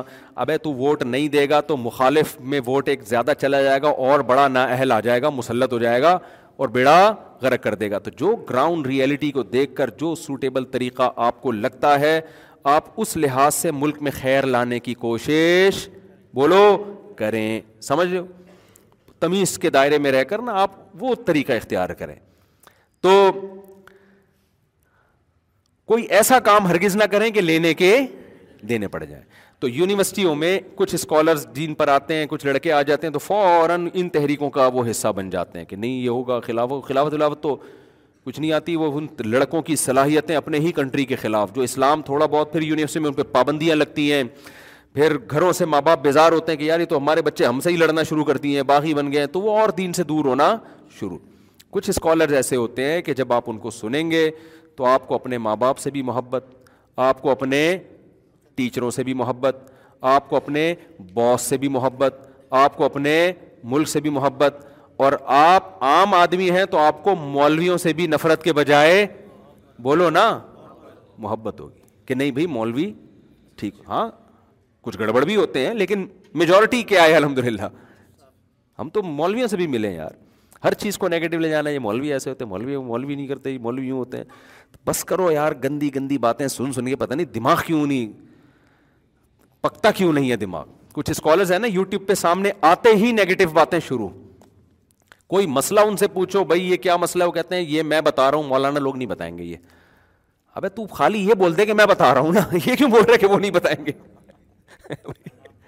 وہی لطیفہ مجھے یاد آ جاتا ہے، ایک آدمی مزدور رات کو تہجد پڑھ رہا ہے، باقی سارے مزدور کمبل اوڑھ کے سردی میں لیٹے ہوئے ہیں، تو اللہ سے کہہ رہے اے اللہ رات کے آخری حصہ ہے، تنہائی ہے، سردی ہے، میں اکیلا تیرے سامنے کھڑا ہوا ہوں اور یہ سو رہے ہیں، ان میں سے کسی کی ہمت نہیں ہوئی تہجد پڑھنے کی، میں اکیلا تیرے سامنے. اے اللہ سارا دن انہوں نے بھی محنت کی، میں نے بھی اتنی محنت کی، لیکن میں اٹھ گیا یہ نہیں اٹھے. تو ایک نے کمبل سے سر نکالا، بولا بھائی تو اپنی تعریفیں کر، اللہ کے سامنے ہماری برائیاں کیوں کر رہا ہے، تو خالی اتنا بول دے کہ اللہ میں یہ کر رہا ہوں میں، تو اس عمل کی لاج رکھ لے، یہ ہمیں کیوں بیچ میں گھسیٹ گھسیٹ رہا ہے. تو آج کے کچھ اسکالرز ایسے ہیں، کوئی پازیٹیو بات کریں گے تو یہ مولانا لوگ آپ کو کبھی نہیں بتائیں گے، یہ مولوی لوگ نہیں بتائیں. ابے مولویوں کو تم کیوں ہاتھ دھو کے پیچھے پڑ گئے ہو یار. میں کبھی نہیں بھی یہ بات کہتا کہ سارے مولوی ٹھیک ہوتے ہیں، ہر طرح کی چیزیں مولویوں میں بھی ہیں، تو تو ہر طبقے میں ہے نا، ڈاکٹروں میں بھی ایک نمبر بھی دو نمبر بھی، حکیموں میں بھی ایک نمبر بھی دو نمبر بھی، مولویوں میں بھی ایک نمبر بھی دو نمبر بھی، ہر طبقے میں ہیں. تو پورا طبقے کو اگر تم دیکھو، دو نمبر ڈاکٹر بھی ہوتے ہیں، لیکن آپ نے ڈاکٹروں کی نفی شروع، جیسے یوٹیوب میں آپ کو ملے گا کہ میں آپ کو یہ جو بتا رہا ہوں کوئی ڈاکٹر آپ کو نہیں بتائے گا. لوگ ایک دم آتے ہیں بھائی ڈاکٹر تو ہمیں آج تک الو بناتے رہے بیٹھے، ڈاکٹر کیا کرتے رہے، چھ باتیں اس نے بتائی ہیں، چھ کی چھ صرف یہی بتا رہا ہے، کوئی ڈاکٹر نہیں بتا رہا. تو سمجھ لو کہ یہ پھینکو ہے، یہ مریخ سے آیا ہوا ہے، اس نے جو ایم بی بی ایس کی ہے نا، میڈیکل سائنس پڑھی ہے، وہ اس زمین پہ نہیں پڑھی، کیونکہ عام جتنے بھی ڈاکٹر ہیں ان کو تو پتہ ہی نہیں کیا پڑھ گیا ہے، یہ کوئی نئی چیز لے کر آ رہا ہے. ابے کیوں نہیں بتائے گا، آپ یہ بول دو کہ بہت سے ڈاکٹر یہ بات نہیں بتاتے، یہ بول دو یار، کچھ بتاتے ہیں بہت سے نہیں بھی، یوں کہہ لو نا، تھوڑا ہلکا کر لو. چورن بکتا نہیں ہے اس کے بغیر ہماری سوسائٹی میں، سب کی نفی جب تک نہ کی جائے. اس کا نتیجہ کیا نکلے گا، لوگوں کو ڈاکٹروں پر سے اعتماد ختم. اب جب ڈاکٹروں پر سے اعتماد ختم تو نفسیاتی ڈپریشن میں جائے گا کہ نہیں جائے گا. وہ کوئی ڈاکٹر اس کو میڈیسن لکھ کے دے رہا ہے، آپ نہیں کہتے پتہ نہیں یار ایسا تو نہیں لیب والوں سے اس کے کھانچے کھلے ہوئے ہوں اس لیے مجھے یہ ٹیسٹ لکھ کے دیا اس نے، ابے ایسا تو نہیں اس کے ماموں کی میڈیکل کی دکان ہو، میڈیکل اسٹور سے اس لیے لکھ کے. ابے ہو سکتا ہے ماموں کی ہو، لیکن جب تو آیا ہے تو اب تجھے اعتماد کرنا پڑے گا نا. نفسیاتی ہوتے جوتے پھر عجیب عجیب سے لوگوں کے دماغ خراب ہونا، ڈپریشن میں جانا شروع ہو جاتے ہیں. میں پھر میں ان کو کہتا ہوں ابے بھائی یہی ڈاکٹر ہیں، انہی سے علاج کرا، اچھے ہیں برے ہیں، ہمارے پاس اس کے علاوہ کوئی آپشن نہیں ہے. اگر کوئی لگے تو دو نمبر ہی کر رہا ہے تو دوسری کلینک میں چلا جا. ہمیں تو ایسا ہی ہوتا ہے، مجھے لگے یار یہ ڈاکٹر زیادہ ایکسپرٹ نہیں ہے، میں چلا یار ادھر سے علاج کرا لو.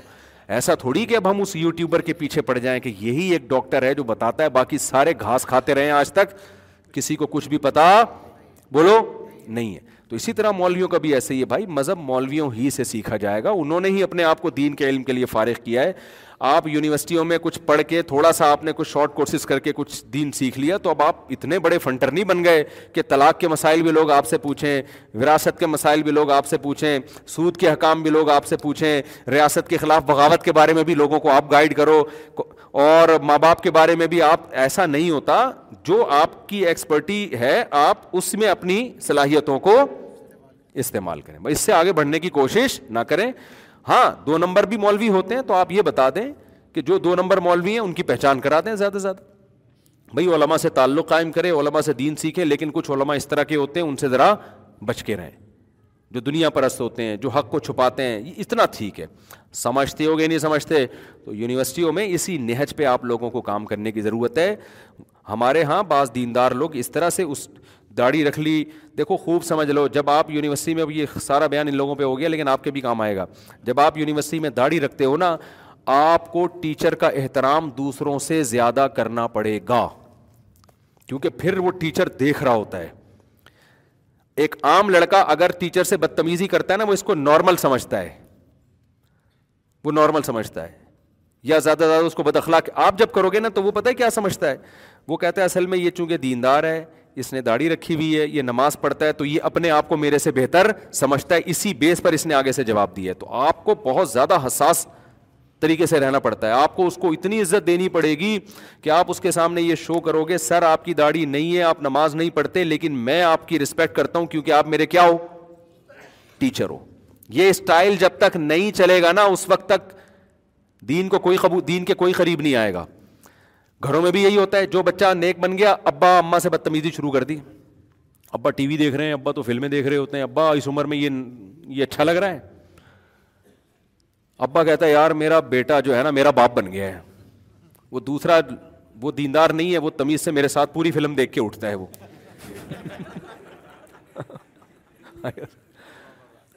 وہ بڑا فرما بردار ہے, نہ کبھی چوں چنا کرتا ہے, اور یہ دیکھو ہر وقت. تو ہونا یہ چاہیے کہ بھائی وہ جو مرضی کریں یار, آپ کو ابا اللہ نے مجھے حکم کیا دیا ہے, میں آپ کے سامنے آواز اونچی نہ کروں, ٹھیک ہے نا. ہاں آپ مجھے کہیں گے کہ بٹن دبا کے فلم لگا دو, یہ میں نہیں کر سکتا کیونکہ گناہ میں تعاون میرے لیے جائز, میں زیادہ سے زیادہ خاموشی اختیار کر سکتا. کیا کروں گا میں؟ کل ایک خاتون نے مسئلہ پوچھا نا, جو میں چینل پہ ریکارڈ کرواتا ہوں, کہ میں اپنے ابا اماں کو سمجھا رہی ہوں, وہ ٹی وی دیکھتے رہتے ہیں, وہ ڈرامے دیکھتے رہتے ہیں, سمجھا سمجھا کے تھک گئی, ٹس سے مس ہونے کے لیے تیار نہیں. اف, میں نے کہا آپ سمجھا سمجھا کے تھکی کیوں ہو؟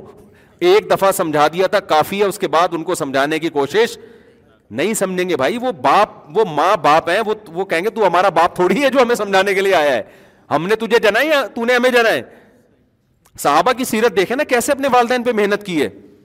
حضرت ابو بکر کیسے ایمان میں مضبوط, اپنے بوڑھے والد کو بڑے آرام سے محبت سے تبلیغ کی, وہ ایمان نہیں لائے تو اپنے حال پہ چھوڑ کے دعائیں مانگے. وہ کب ایمان لے کر آئے ہیں؟ جب مکہ فتح ہوا نا تو حضرت ابو بکر اپنے بوڑھے والد کو لے کر آئے کہ میرے والد بھی کلمہ پڑھنا چاہتے ہیں.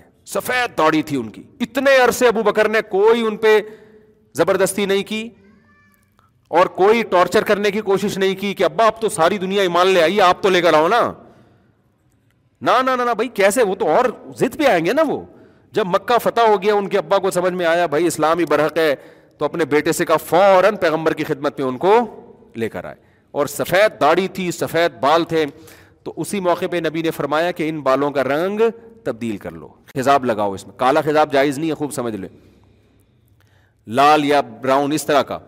تو کیونکہ آپ نے اسی حدیث میں فرمایا وجتنب السواد, کالے سے کیا کرو اجتناب. یہاں سے بات آگئی, لوگ مجھے کہتے ہیں کہ شاید میں اپنی داڑھی کالی, ایک تو میرے سر کے بال بائی نیچر کالے ہیں, یہ سمجھ لیں آپ, وہ اس میں کچھ سچی مچی کے ایسے ہیں, حالانکہ میری عمر کے جتنے لونڈے لپاڑے ہیں نا آدھے آدھے سر ان کے سفید ہو گئے ہیں. اب یہ کیوں ہے؟ حالانکہ میری کوئی ایکسٹرا کوئی خاص صحت بھی نہیں ہے, شاید شادیوں کی برکت سے اللہ نے بچا کے رکھا ہے, یہی مجھے تو سمجھ میں آتا ہے, اور تو کوئی وجہ سمجھ. دوسرا داڑھی میں آ... بہت سے بال سفید ہیں, میں اس میں کالا کولا نہیں لگاتا, میں اس میں لائٹ براؤن کلر لگاتا ہوں, لیکن وہ کالے بالوں میں چھپ کے لگتا کیا ہے, تو اس لیے بدگمانی ہو سکتا ہے, کسی کو کسی نے مجھ پہ اعتراض کیا تو نہیں, لیکن کسی کو بدگمانی ہو سکتی ہے کہ پتہ نہیں کالا کولا, میں کالا کولا بال کالے نہیں کرتا. آپ کے بال اگر چند بال سفید ہو نا تو پھر آپ اگر اس میں لائٹ براؤن بھی لگائیں گے تو وہ باقی با... کالے بالوں میں چھپ جاتے ہیں, وہ تو وہ جائز ہے لائٹ براؤن یا براؤن لگانا, لیکن اتنا براؤن اتنا ڈارک دیکھنے میں کالا لگے, اس کا کلر اتنا گہرا ہوتا ہے نا, وہ وہ جائز نہیں ہے, وہ کالے ہی کے حکم میں آئے گا. سمجھتے ہو کہ نہیں سمجھتے ہو؟ تو تو ابو بکر کیا, اچھا یہ بتا دوں چار شادیوں کی برکت سے بال تو شاید کالے رہتے ہو لیکن بال رہتے ہیں نہیں,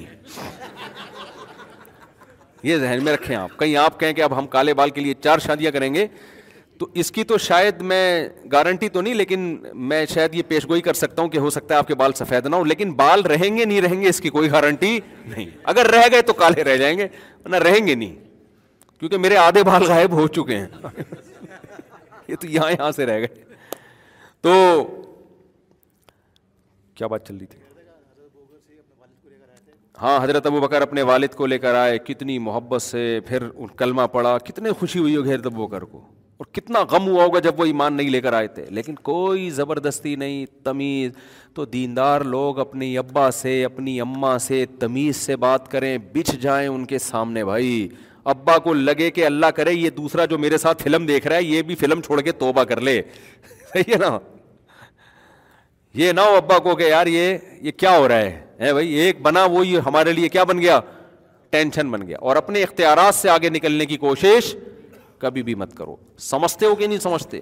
تو اسی طرح میرے بھائی جن کے شادی ہو جاتی ہے, بیوی دیندار پہلے سے اگر نہیں ہے تو پھر تو آپ کیسے زبردستی کر سکتے ہو. پہلے سے دیندار ہے پھر بگڑ گئی تو پھر آپ کہہ سکتے ہو بھائی ہم نے تو دیندار سمجھ کے شادی کی تھی, لیکن اگر پہلے سے نہیں ہے تو پھر تمیز سے ہی وہ آئے گی. سختی سے آج کل بیگم کنٹرول میں نہیں آتی, اور تم اسلام آباد پہ اور ریاست پہ چڑھائی کی بات کرتے ہو یار خلافت کے ہیں, تو کیا فضول قسم کی بات ہے. جو رہاس آیا نا وہ بھی جائے گا. باقی میں یہ نہیں کہہ رہا کہ دنیا میں کہیں بھی جہاد نہیں ہو رہا, اس کا میں قطعاً منکر نہیں ہوں, اس کا میں قطعاً منکر نہیں ہوں. جہاد تو قیامت تک چلتا رہے گا. میں یہ کہہ رہا ہوں کہ اپنی ہی ریاستوں کے خلاف اگر کھڑے ہو گئے تو جو تھوڑا بہت ہے نا اس سے بھی جاؤ گے. بعض ملک تو ایسے ہیں جن میں کوئی اسٹیبل گورنمنٹ ہے ہی نہیں نا, ان میں تو غیروں نے قبضے کی کوشش کی, وہاں کی عوام کھڑی ہوئی لڑائی کی, وہ تو سو فیصد برحق جہاد ہے. جہاد کے منکر نہیں ہے, لیکن جہاد کا موقع اور اہل کون ہے, جگہ کون سی ہے, یہ ساری چیزیں جب تک اس پہ ڈسکشن نہ ہو, اے وہیں اٹھ کے نہیں ایک ایسی تحریک شروع کر دو جس کے فائدے کے بجائے نقصان ہو. تو کافی ہو گیا میرا خیال ہے. اللہ تعالیٰ سمجھنے کی عمل کی توفیق عطا فرمائے. تو سورہ الحاق کا پھر انشاءاللہ صلو علی الحبیب اگلے ہفتے پھر لے کے چلیں گے ہم. تو وہ جو میں نے آیت پڑھی ہے نا اس کا خلاصہ بتا دیتا ہوں کہ اللہ نے کہا کہ جتنی چیزیں تم دیکھتے ہو نہیں دیکھتے, کائنات کا ذرہ ذرہ گواہی دے رہا ہے کہ یہ قرآن کس کا کلام ہے, اللہ کا. یہ ایک سوال آپ کے دماغ میں آپ کو کنفیوز کرے گا پورا ہفتہ, اس کا میں جواب مختصر دے دیتا ہوں, تفصیل پھر اگلے بیان میں. یہ یہ گواہی اس لیے دے رہا ہے کہ یہ اصل میں اسٹیپ بائی اسٹیپ ایک چیز کی طرف ہم جاتے ہیں, اسٹیپ بائی اسٹیپ. کائنات کا ذرہ ذرہ گواہی دے رہا ہے کہ یہ بنی نہیں ہے, اس کو بنایا گیا ہے. یہ جو خدا کے انکار کرتے ہیں نا لوگ, اس کی ایک بہت بڑی وجہ ہوتی ہے خواہشات کے پیچھے چلنا چاہتے ہیں, اپنی منمانی. تو خدا جب آئے گا نا تو پھر بہت ساری چیزیں آٹومیٹیکلی آ جاتی ہیں. جب آپ خدا کو مانو گے اگلا سوال کھڑا ہو جائے گا, خدا نے ہمیں بنایا کیوں؟ جب اس نے بنایا اتفاق سے بنے نہیں ہیں, تو اس کا جواب ہمیں مذہب ہی دیتا ہے, خدا ہی دے گا نا جواب. وہ تو آسمانی کتابوں میں بتاتا ہے میں نے اپنی عبادت کے لیے بنایا. پھر اللہ تو نے عبادت کے لیے بنایا ہے ہمیں, تو وہ عبادت ہے کیا؟ وہ بتاتا ہے کہ لیبلوکم ایکم احسن عملا, اس لیے بنایا کہ تم اچھا عمل کرو. اب اچھا عمل ہمیں ملے گا کہاں؟ وہ پیغمبروں کے ذریعے ملے گا نا. تو بھائی اگر محمد صلی اللہ علیہ وسلم نہیں ہے تو پھر کون ہے بتاؤ, کس کی تعلیمات ہیں؟ تو گھوم پھر کے آپ آؤ گے اسلام کی طرف, قرآن کی طرف, سنت کی طرف. تو یہ اسٹیپ بائی اسٹیپ یہ کائنات کا ذرہ ذرہ آپ کو بالآخر کہاں لے کے جاتا ہے؟ اسلام کی طرف لے کے جاتا ہے. اور الٹا سوچو گے تو یہ آپ کو اسلام سے ہٹائے گا. یہی کائنات ہے جس کا ذرہ ذرہ آپ کو قرآن کی طرف اور اسلام کی طرف لے کے آتا ہے. اگلے ہفتے پھر انشاءاللہ اس کی ڈیٹیل ہوگی. میری چار چار سال قبل چار ماہ قبل منگنی ہوئی تھی دیندار گھرانے میں, لیکن ابھی میرے علم میں بات آئی ہے کہ لڑکی کے یونیورسٹیوں لڑکوں سے دوستی ہے. اب میں منگنی توڑ دوں؟ توڑ دیں. منگنی کے بعد بھی دوستی ہے تو ویسے تو پہلے بھی نہیں ہونی چاہیے, لیکن بعد میں بھی ہے تو پھر تم, میری رائے ہے کہ توڑ دیں.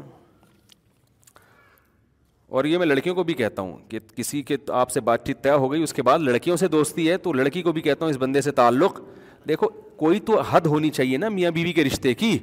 ہم تو لوگوں کو ترغیب دیتے ہیں ایک دوسرے کو برداشت کرو, بدتمیزی بھی برداشت کرو. میرا بھی کلپ چل رہا ہے نا, تین سال تک پھڈوں کے لیے رکھو. جب شادی ہوتی ہے تو ایک دوسرے کو سمجھنے میں کم سے کم تین سال لگتے ہیں. تو تین سال تک جو جھگڑے ہو رہے ہیں نا ان کو سیریس نہ لیا کرو, وہ سمجھنے میں ہو رہے ہوتے ہیں ایک دوسرے کو. تین سال کے بعد جا کے اکثر ختم ہو جاتے ہیں, کم ہو جاتے ہیں ختم. اور پھر ہفتے میں ایک دفعہ ہو رہا ہے تو بھی جانے دو. یہ اس کی علامت ہے کہ اس کے اعصاب بھی صحیح کام کر رہے ہیں, میرے بھی میں بھی دماغ ہے. اگر نہیں نہیں ہو رہے اس کا مطلب دونوں پاگل ہیں, یا تو بہت زیادہ نیک ہیں جو ہوتے نہیں ہیں, یا پاگل ہیں دونوں. تو یہ یہ سیٹ اپ چلتا ہے, ہمیشہ چلے گا یہ سیٹ اپ, ٹھیک ہے نا. تو آہستہ آہستہ وہ کم ہوتے ہوتے بڑھاپے میں بالکل پھر ایک دن جنازہ ہوگا, پھر وہ ختم, بالکل ختم. پھر وہ عورت یہی کہتی ہے کہ ہاں اتنے اچھے آدمی ملے, اور وہ پہلے مر گئی. تو آپ کہو گے کہ میری اتنی اچھی, پھر لوگ کہیں گے کہ اتنی ہنسی خوشی زندگی گزاری, حالانکہ شروع میں تین سال تک لڑتے رہیں گے. تو ہم ترغیب دیتے ہیں, لیکن ہر چیز کی ایک کیا ہوتی ہے, اب میاں بیوی کے تعلق کی بیس اعتماد پر اگر وہ اعتماد ہی ختم ہو جائے پھر یہ بہت ڈینجرس ہے.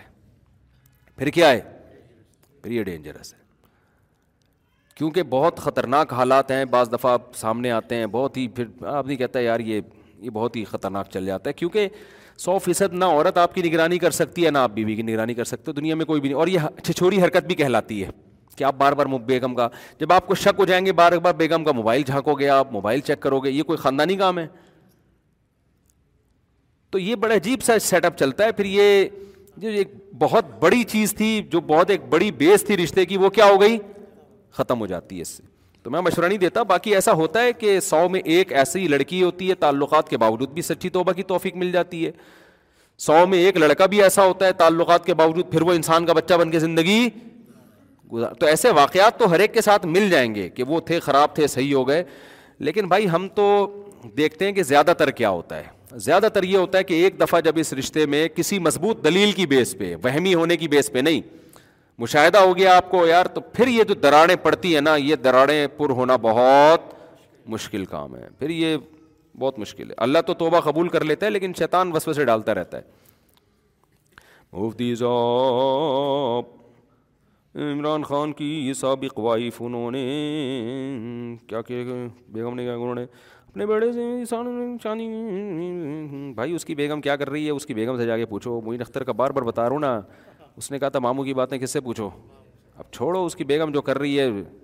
اگر کوئی کھلے عام گناہ کر رہی ہے تو اس پہ احتجاج ریکارڈ کرواؤ, بھائی غلط کر رہی ہے کھلے عام. اگر کوئی چھپ کے جو بھی ہے تو شریعت نے کیا حکم دیا, چھپاؤ. کھلے عام ایک الٹا کام کوئی کر رہا ہے تو اس پہ پھر احتجاج ریکارڈ, پھر اس پہ خاموشی جائز نہیں ہے, تاکہ وہ برائی معاشرے میں پروموٹ نہ ہو. پھر اس پہ دبا کے احتجاج ریکارڈ کرواؤ کہ غلط ہو رہا ہے.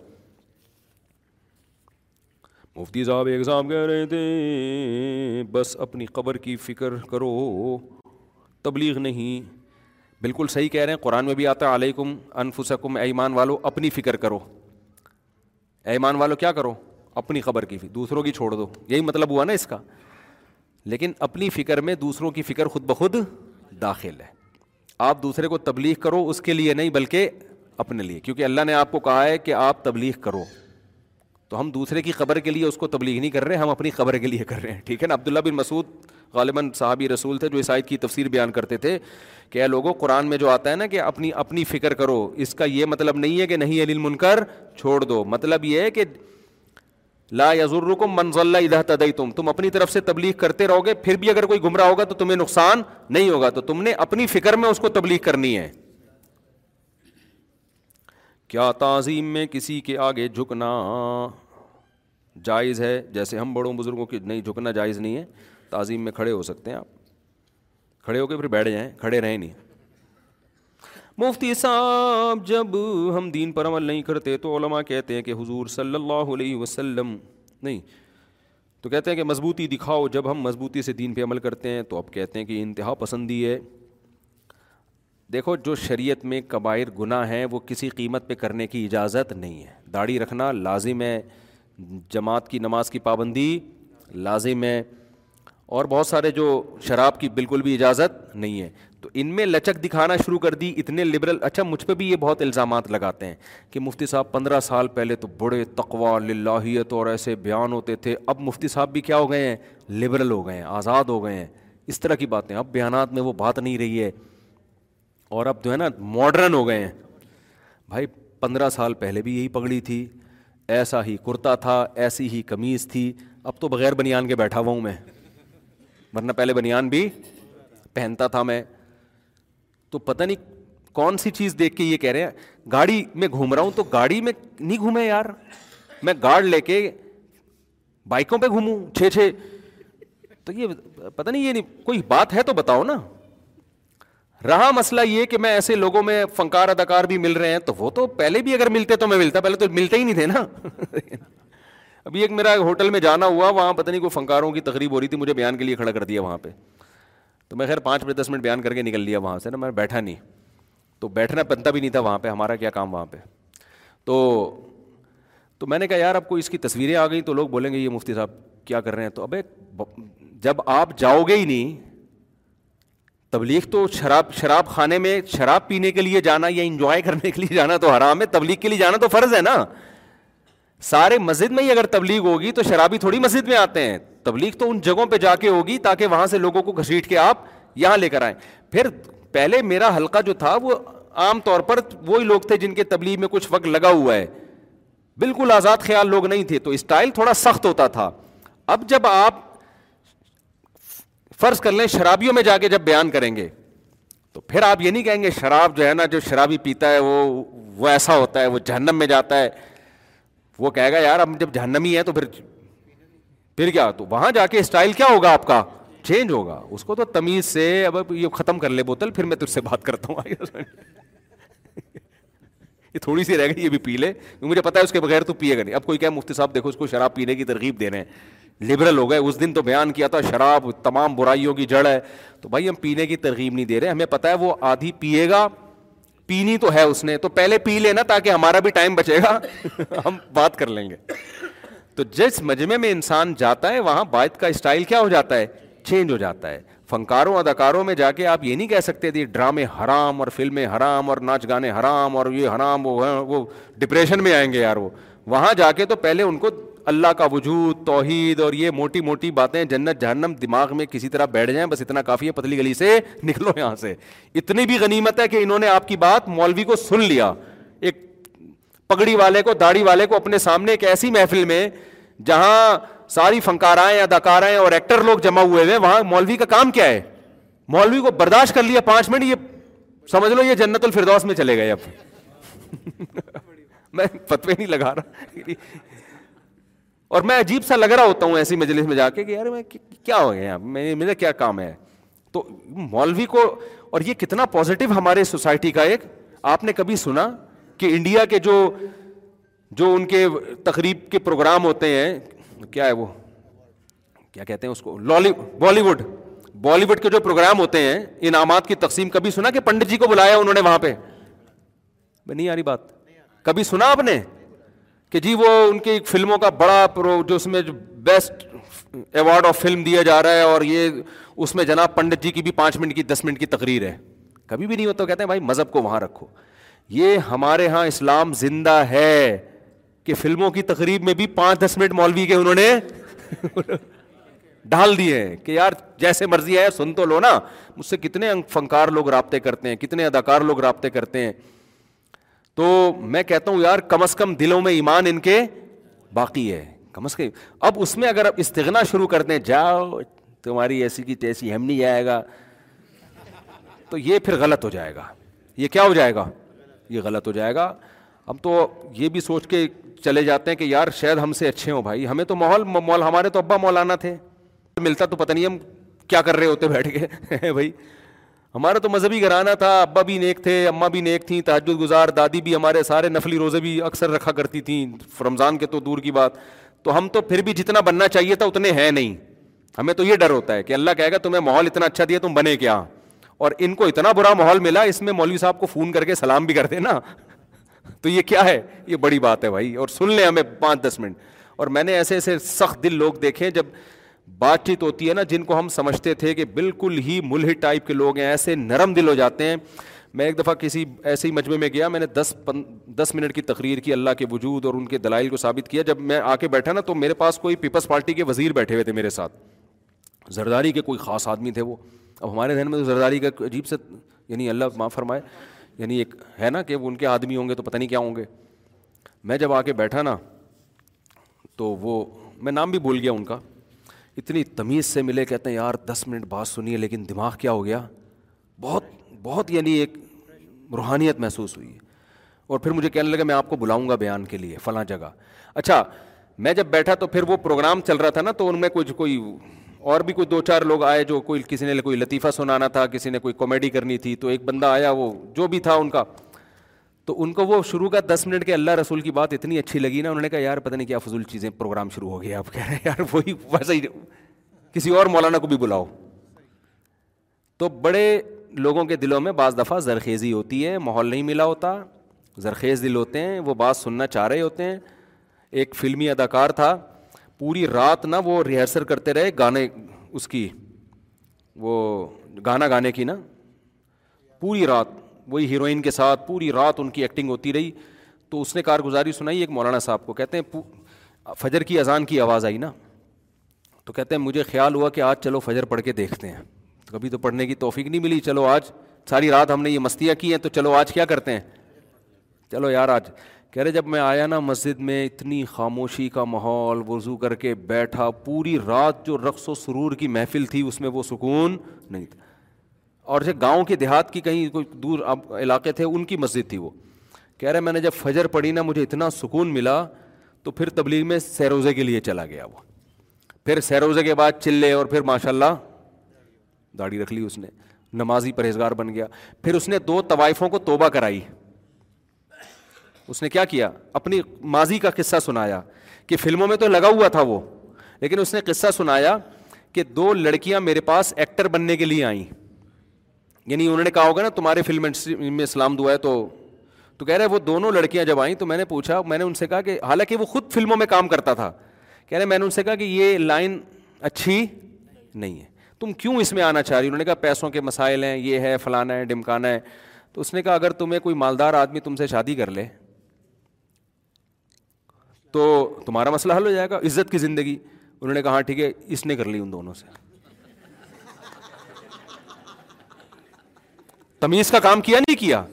لوگ کہیں گے عیاشی کی, او بھائی عیاشی ویسے بھی ہو جاتی, ان سے ریلیشن جو جس طرح وہ مجبوری بتا رہا تھا نا, بیوی بنا کے رکھا ان کو. پھر پھر وہ کوئی دل میں رمق تھی تو پھر اللہ نے مسجد میں نماز پڑھوائی, اور پھر تو کوئی نیکی ہو جاتی ہے تو پھر آگے بھی نیکیوں کی توفیق ملتی ہے. تو یہ جو اسٹائل ہے نا سخت لب و لہجے والا, اور جہنم میں جائے گا اور فلانا جائے گا, یہ تبلیغ میں یہ اسٹائل نہیں چلتا. ہمارے حضرت علماء سے ہم نے سنا ہے کہ اپنے بارے میں بدگمان رہو, اپنے آپ کو ایک نمبر کا الو کا پٹھا سمجھو ہر وقت. صحیح ہے نا, کوئی خوبی پہ نظر نہ ہو, اپنی ساری خامیوں پہ. اپنے بارے میں یہ نہیں کہ میں چونکہ ایکچولی پانچ ٹائم نماز بھی پڑھتا ہوں, ایکچولی میری داڑھی بھی ہے, ایکچولی میں تو اچھی اچھی باتیں بھی کرتا ہوں, مثلا اگر میں اپنے بارے میں سوچنا شروع کر دوں یا کوئی اور سوچنا شروع کر, بھائی اپنی خامیاں دیکھو. ہر آدمی میں کچھ ہوتی ہیں یار, آپ اپنی خامیاں دیکھو کہ یار میں میں یہ کیوں نہیں کر رہا, میں یہ کیوں نہیں کر رہا, میں نفلی روزے کیوں نہیں رکھ رہا. قرآن میں تو اللہ نے نیک لوگوں کی کتنی تعریفیں بیان کی ہیں, روزے بھی رکھتے ہیں, تہجد بھی پڑھتے ہیں پوری پوری رات. اپنے بارے میں ہر وقت بدگمان, اور دوسرے کے بارے میں کوئی بھی خوبی نظر آ رہی ہے تو وہ اس کو اس کی. مولانا تھانوی رحمۃ اللہ فرمایا کرتے تھے, جب میرا کوئی مرید آتا ہے نا میرے سے, جو جس نے مجھے مینٹور بنایا ہے, جو مجھ سے اصلاح چاہتا ہے, اس میں ننانوے خوبیاں ہوں ایک خامی, میری نظر اس کی خامی کی طرف ہوتی ہے, کیونکہ اس نے مجھے پیر و مرشد بنایا ہوا ہے نا. ابے جب پیشنٹ ڈاکٹر کے پاس آتا ہے تو ڈاکٹر اس کی بیماری کو دیکھتا ہے یا جو چیزیں ٹھیک ہیں اس کو دیکھتا ہے. پیشنٹ گیا ڈاکٹر کے پاس, ڈاکٹر نے کہا آپ کے گردے بھی ٹھیک ہیں, آپ کی آنکھ بھی ٹھیک ہے, آپ کا شوگر بھی ٹھیک ہے, آپ کا یہ بھی ٹھیک ہے, آپ کا وہ بھی ٹھیک ہے. وہ کہا ڈاکٹر صاحب مجھے یہ بتاؤ خراب کیا ہے, ایسے تو ٹھیک تو بہت ساری چیزیں ہیں. تو فرماتے تھے جب کوئی ایسا ہو تو میں اس کی خامی دیکھتا ہوں, اور جب کوئی وہ آئے جو جو عام مسلمان آئے گا نا تو اس میں ننانوے برائیاں ہوں ایک خوبی ہو, تو میں اس کی خوبی کو دیکھ رہا ہوتا ہوں. یار یہ کام اس میں خاندانی ہے, یہ کام اس میں زبردست ہے, یہ خوبی ہے, یہ اسلام کا حکم ہے, سمجھتے ہو. تو کوئی بھی ہو تو آپ اس کی خوبیاں تلاش کرو, پھر ان خوبیوں کو انسان نمایاں کر کے بڑے بڑے لوگ پگھل جاتے ہیں بھائی, بڑے بڑے لوگ آ جاتے ہیں.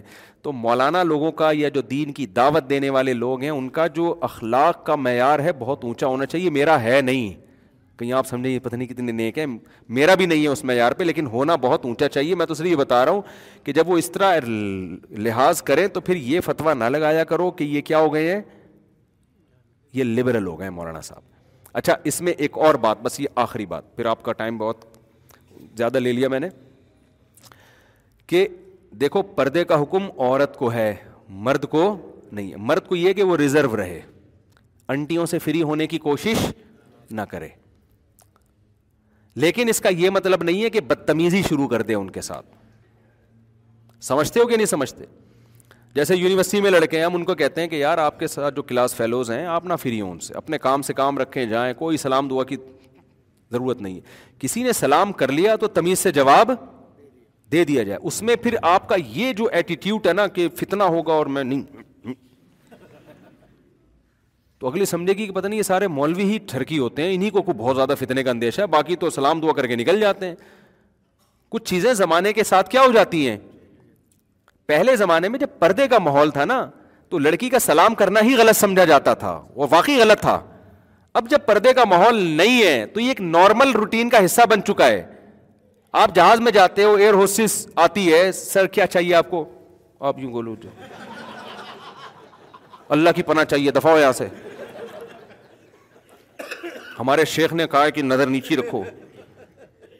تو اس سے عورت کے فتنے سے تو شاید بچ جاؤ آپ, لیکن ایک اور فتنہ وہ بولے گی پتہ نہیں کیا ہے اس کو, کوئی ٹھڑک ہے کیا ہے کہ مجھے مجھ پہ نظر پڑ گئی تو پتہ نہیں اس کو کیا ہو جائے گا. تو کوئی بھی ایب نارملٹی والا کام کرنے کی کوشش, نارمل جیسے سارے تمیز سے سفر کر رہے ہیں نا ایسے آپ بھی تمیز سے سفر کرو, پر یہ کہنے کا مقصد ہے نہ گھور گھور کے اس کو آنکھیں پھاڑ پھاڑ کے دیکھو, اور نہ ایسا ایسے بن جاؤ کہ جیسے پتہ نہیں سارا تقویٰ اور للہیت آپ پہ نازل ہو رہی ہے. نارمل بنو, اپنے جذبات پہ کنٹرول کرو, بولو بھائی میری بہن ہے, بس ختم ہو گئی بات. اب با, اب یہ میں اس لیے بتا رہا ہوں کہ بعض دفعہ علماء کے ساتھ بھی ایسا ہوتا ہے.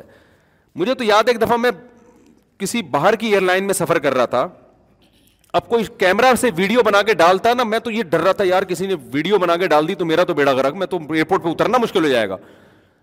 اب ایئر ہوسٹس تھی, وہ ایئر لائن بھی کسی دوسرے ملک کی تھی, ایمریٹس ایئر لائن تھی میرا خیال ہے.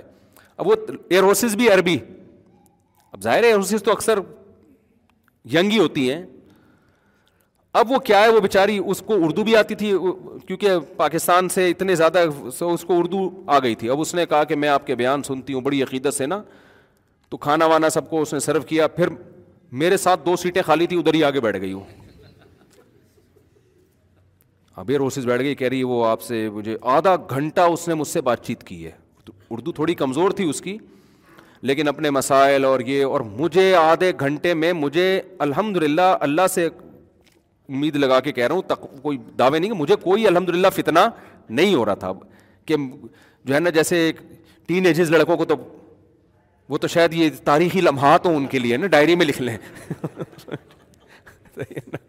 ہم تو بھائی پندرہ بچوں کے باپ ہیں الحمدللہ, گھر ہیں اور ایک ایج بھی ہوتی ہے انسان کی, اور پھر کچھ اپنے اندر بھی. میں نہیں کہہ رہا کہ میں, مجھے تو ڈر لگتا ہے کوئی دعوے کبھی نہ کرو بیٹھ کے, لیکن اس وقت بہرحال مجھے کوئی ایسا فتنہ عام طور پہ ایسے موقع پہ ہوتا نہیں عام طور پہ. تو میں بیٹھ گیا, میں میں اپنا آرام سے بیٹھوں, وہ ادھر آ کے پہلے تو وہ مسائل پوچھتی رہی پھر بیٹھ ہی گئی. مجھے یہ ڈر لگ رہا ہے کہ یار کوئی کسی نے تصویر کھینچ کے ڈال دی نا تو میری ایسی کی تیسی. اب بتاؤ میں اس کو اگر اٹھاؤں وہاں سے, تھوڑا فاصلہ تھا الحمدللہ, یعنی بیچ میں ایک بندے کا فاصلہ تھا, وہ فاصلے سے بیٹھی ہوئی ہے. اب میں اس کو بولوں کہ آپ یہاں سے چلی جائیں تو یہ یہ غلط رویہ ہوگا. یہ آپ ایک میسج دے رہے ہیں کہ گویا مجھے آنٹی چونکہ آپ سے بہت فتنہ ہو رہا ہے اور اب میرے جذبات کنٹرول میں نہیں ہے, اور گناہ سے بچنا بھی فرض, گناہ کے مقدمات سے دفع ہو جائیں یہاں سے آپ. نتیجہ چاہے کتنے ہی اچھے اخلاق سے آپ بولیں, تو ایسے موقع پہ جب وہ آپ کو اپنا ایک روحانی پیر و مرشد سمجھ رہی ہے, اور کراؤڈ پورے مجمع میں, کوئی بند کمرے میں تھوڑی ہے, بند کمرے میں کسی عورت کے ساتھ تنہائی جائز نہیں ہے. اتنا براڈ مائنڈڈ نہ بن جائیں کہ شرعی حدود ہی کو کراس کرنا شروع کر دیں. نبی صلی اللہ علیہ وسلم کی صحیح حدیث ہے کہ ایک مرد اور عورت تنہائی میں اکٹھے ہوتے ہیں, تیسرا کون ہوتا ہے؟ شیطان. تو بند کمرے میں کبھی چاہے کوئی بھی آ جائے, کوئی خاتون آ جائے نا, کوئی کہ بڈھی ہو بیچاری, کوئی بوڑھی ہو پچہتر اسی سال کی ہو ایک الگ بات ہے, لیکن ینگ کوئی عورت آئے کہ میں نے تنہائی میں ملنا ہے آپ سے, میں کہتا ہوں بھائی آپ یہاں بیٹھے اور دروازے میں اپنے آفس کے کھول دیتا ہوں. میں لڑکوں کو بول دیتا ہوں بھائی یہ اپنی بات شیئر نہیں کرنا چاہتی, آفس کے دروازے کیا ہوں گے. کیوں آپ اتنا نا براڈ مائنڈڈ بن جائیں کہ شرعی حدود ہی کو کراس کرنا شروع کر دینا. پھر اگر وہ کہے نہیں دروازے بند, میں دروازہ بند نہیں ہوگا بھائی, ٹھیک ہے نا, کیونکہ فتنے کا آپ بدگمانی کا موقع بھی نہ دیں, اور پھر اپنے اوپر اتنا اعتماد کرنا. تو بیس قسم کے ہوتے ہیں, تو جیسے جاہل پیر لوگ مل رہے ہوتے ہیں, تو نہیں بھائی اب دروازہ کیا ہوگا. ایک دفعہ تو میرے ساتھ ایسے ہوا, میں کسی گھر میں اکیلا تھا, تو ایک خاتون آئی, وہ گھر کے اندر ہی آ گئی, جیسے وہ آئی ہیں میں باہر آ گیا. میں نے کہا یا تو آپ یا میں, دونوں میں سے ایک ٹائم پہ یہاں رہے, میں نہیں اندر جاؤں گا بھائی, کیونکہ اسلام نے منع کیا ہے. پھر میں نے گھر والوں کو فون کیا, گھر والے آئے, تو پھر گھر والوں کی موجودگی میں میں ان سے ملا. لیکن پبلک میں وہ سب کے سامنے ادھر آ کے بیٹھے تو کیا چکر چلائے گا یار, ایسے خدا نخواستہ کیوں یعنی بدگمانی انسان کرے. ایسے موقع پہ لبرل اس کو میں اس پازیٹیو چیز کو دیکھ رہا تھا کہ یار ایئر ہوسٹس ہو کے بے پردہ ہو کے اس کو عالم سے عقیدت ہے, اس سے گائیڈنس لے رہی ہے. یہ لفٹ کرانا اس کی ایک پازیٹیو چیز ہے, اور اتنی عقیدت اس کو, ایسے میرے ساتھ واقعات ہوتے رہتے ہیں, کوئی فرسٹ ٹائم نہیں ہوا. اتنی عقیدت آخر میں اس نے کہا کہ آپ ایک جملہ مجھے لکھ کے دیں دعائیہ, اور میں پلاسٹک کوٹنگ کرا کے اپنے گھر پہ لگاؤں گی کہ میری زندگی میں آپ سے ملا... سیلفی تو شکر ہے اس نے نہیں لی, اس کو خود ہی خیال آ گیا. تو میں نے پھر جملہ لکھ کے دیا کہ اللہ ہماری اس بہن کو دنیا اور آخرت کی بھلائیاں دے, دین پہ چلنے کی. میں نے دعا لکھ دی, اس نے کہا یہ میرے لیے اتنے قیمتی لمحات ہیں, میں اس کو پلاسٹک کوٹنگ کر کے اپنے گھر کی دیوار پہ زندگی, کیونکہ ایسے اتفاق پتہ نہیں دوبارہ کبھی ہو یا نہ ہو. تو میں نے ایسے دیکھا ایئر ہوسٹس میں بھی جو بہت یعنی ان کے اندر بہرحال ایک جذبہ ہے. آپ کو پتہ ہے نبی صلی اللہ علیہ وسلم نے فرمایا المرء مع من احب یوم القیامہ, انسان کو جس سے محبت ہوگی قیامت کے دن اسی کے دینداروں کے ساتھ محبت. یہ محبت چھوٹا عمل نہیں ہے. میں لڑکیوں کو ایئر ہوسٹس بننے کی کبھی بھی ترغیب نہیں دیتا, کوئی خاتون میرا بیان سن کے ایئر ہوسٹس نہ بنے. مجھے یہ جاب اچھی نہیں لگتی, شریعت کو اچھی نہیں لگتی کہ اتنے مردوں میں آپ سرو کر رہی ہو. میں اس کو پروموٹ نہیں کر رہا, میں بتا رہا ہوں کوئی بھی کر رہی ہے کسی مجبوری سے یا خوشی سے, لیکن اس میں اگر ایک عیب ہے تو بیسیوں اس میں خوبیاں بھی بولو نا ہوں گی, بیسیوں خوبیاں بھی ہوں گی. تو آپ نے اس سے ایسا, پھر ایسے موقع پہ کوئی مجھے کہے گا یہ دیکھو لبرل لوگ ہیں انٹی کے ساتھ بیٹھے ہوئے ہیں. صحیح ہے نا.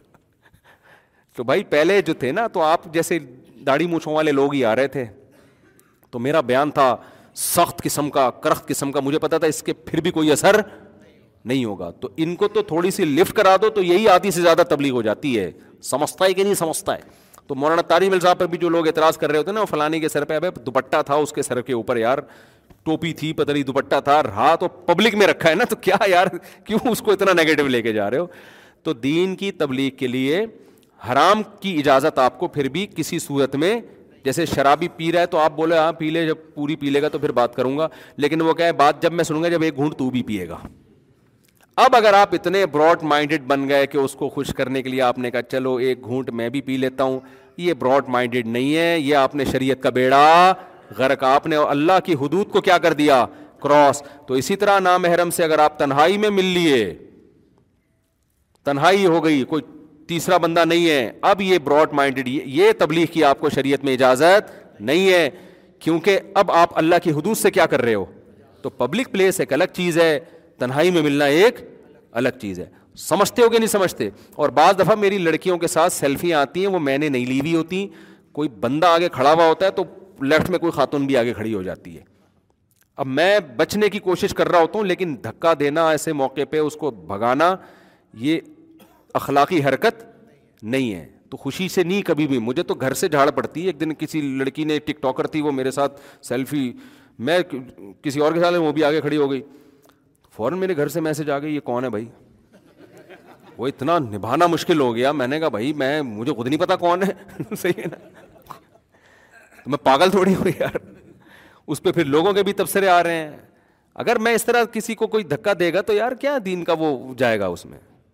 تو وہ دوپٹہ لے کے بیچاری ایک مولوی کی عقیدت میں, مولوی سے مولوی سے یا عالم سے اگر وہ عقیدت کرے گی تو اس کا مقصد مذہب سے محبت ہی ہے, اور کوئی اس کا مقصد نہیں ہے.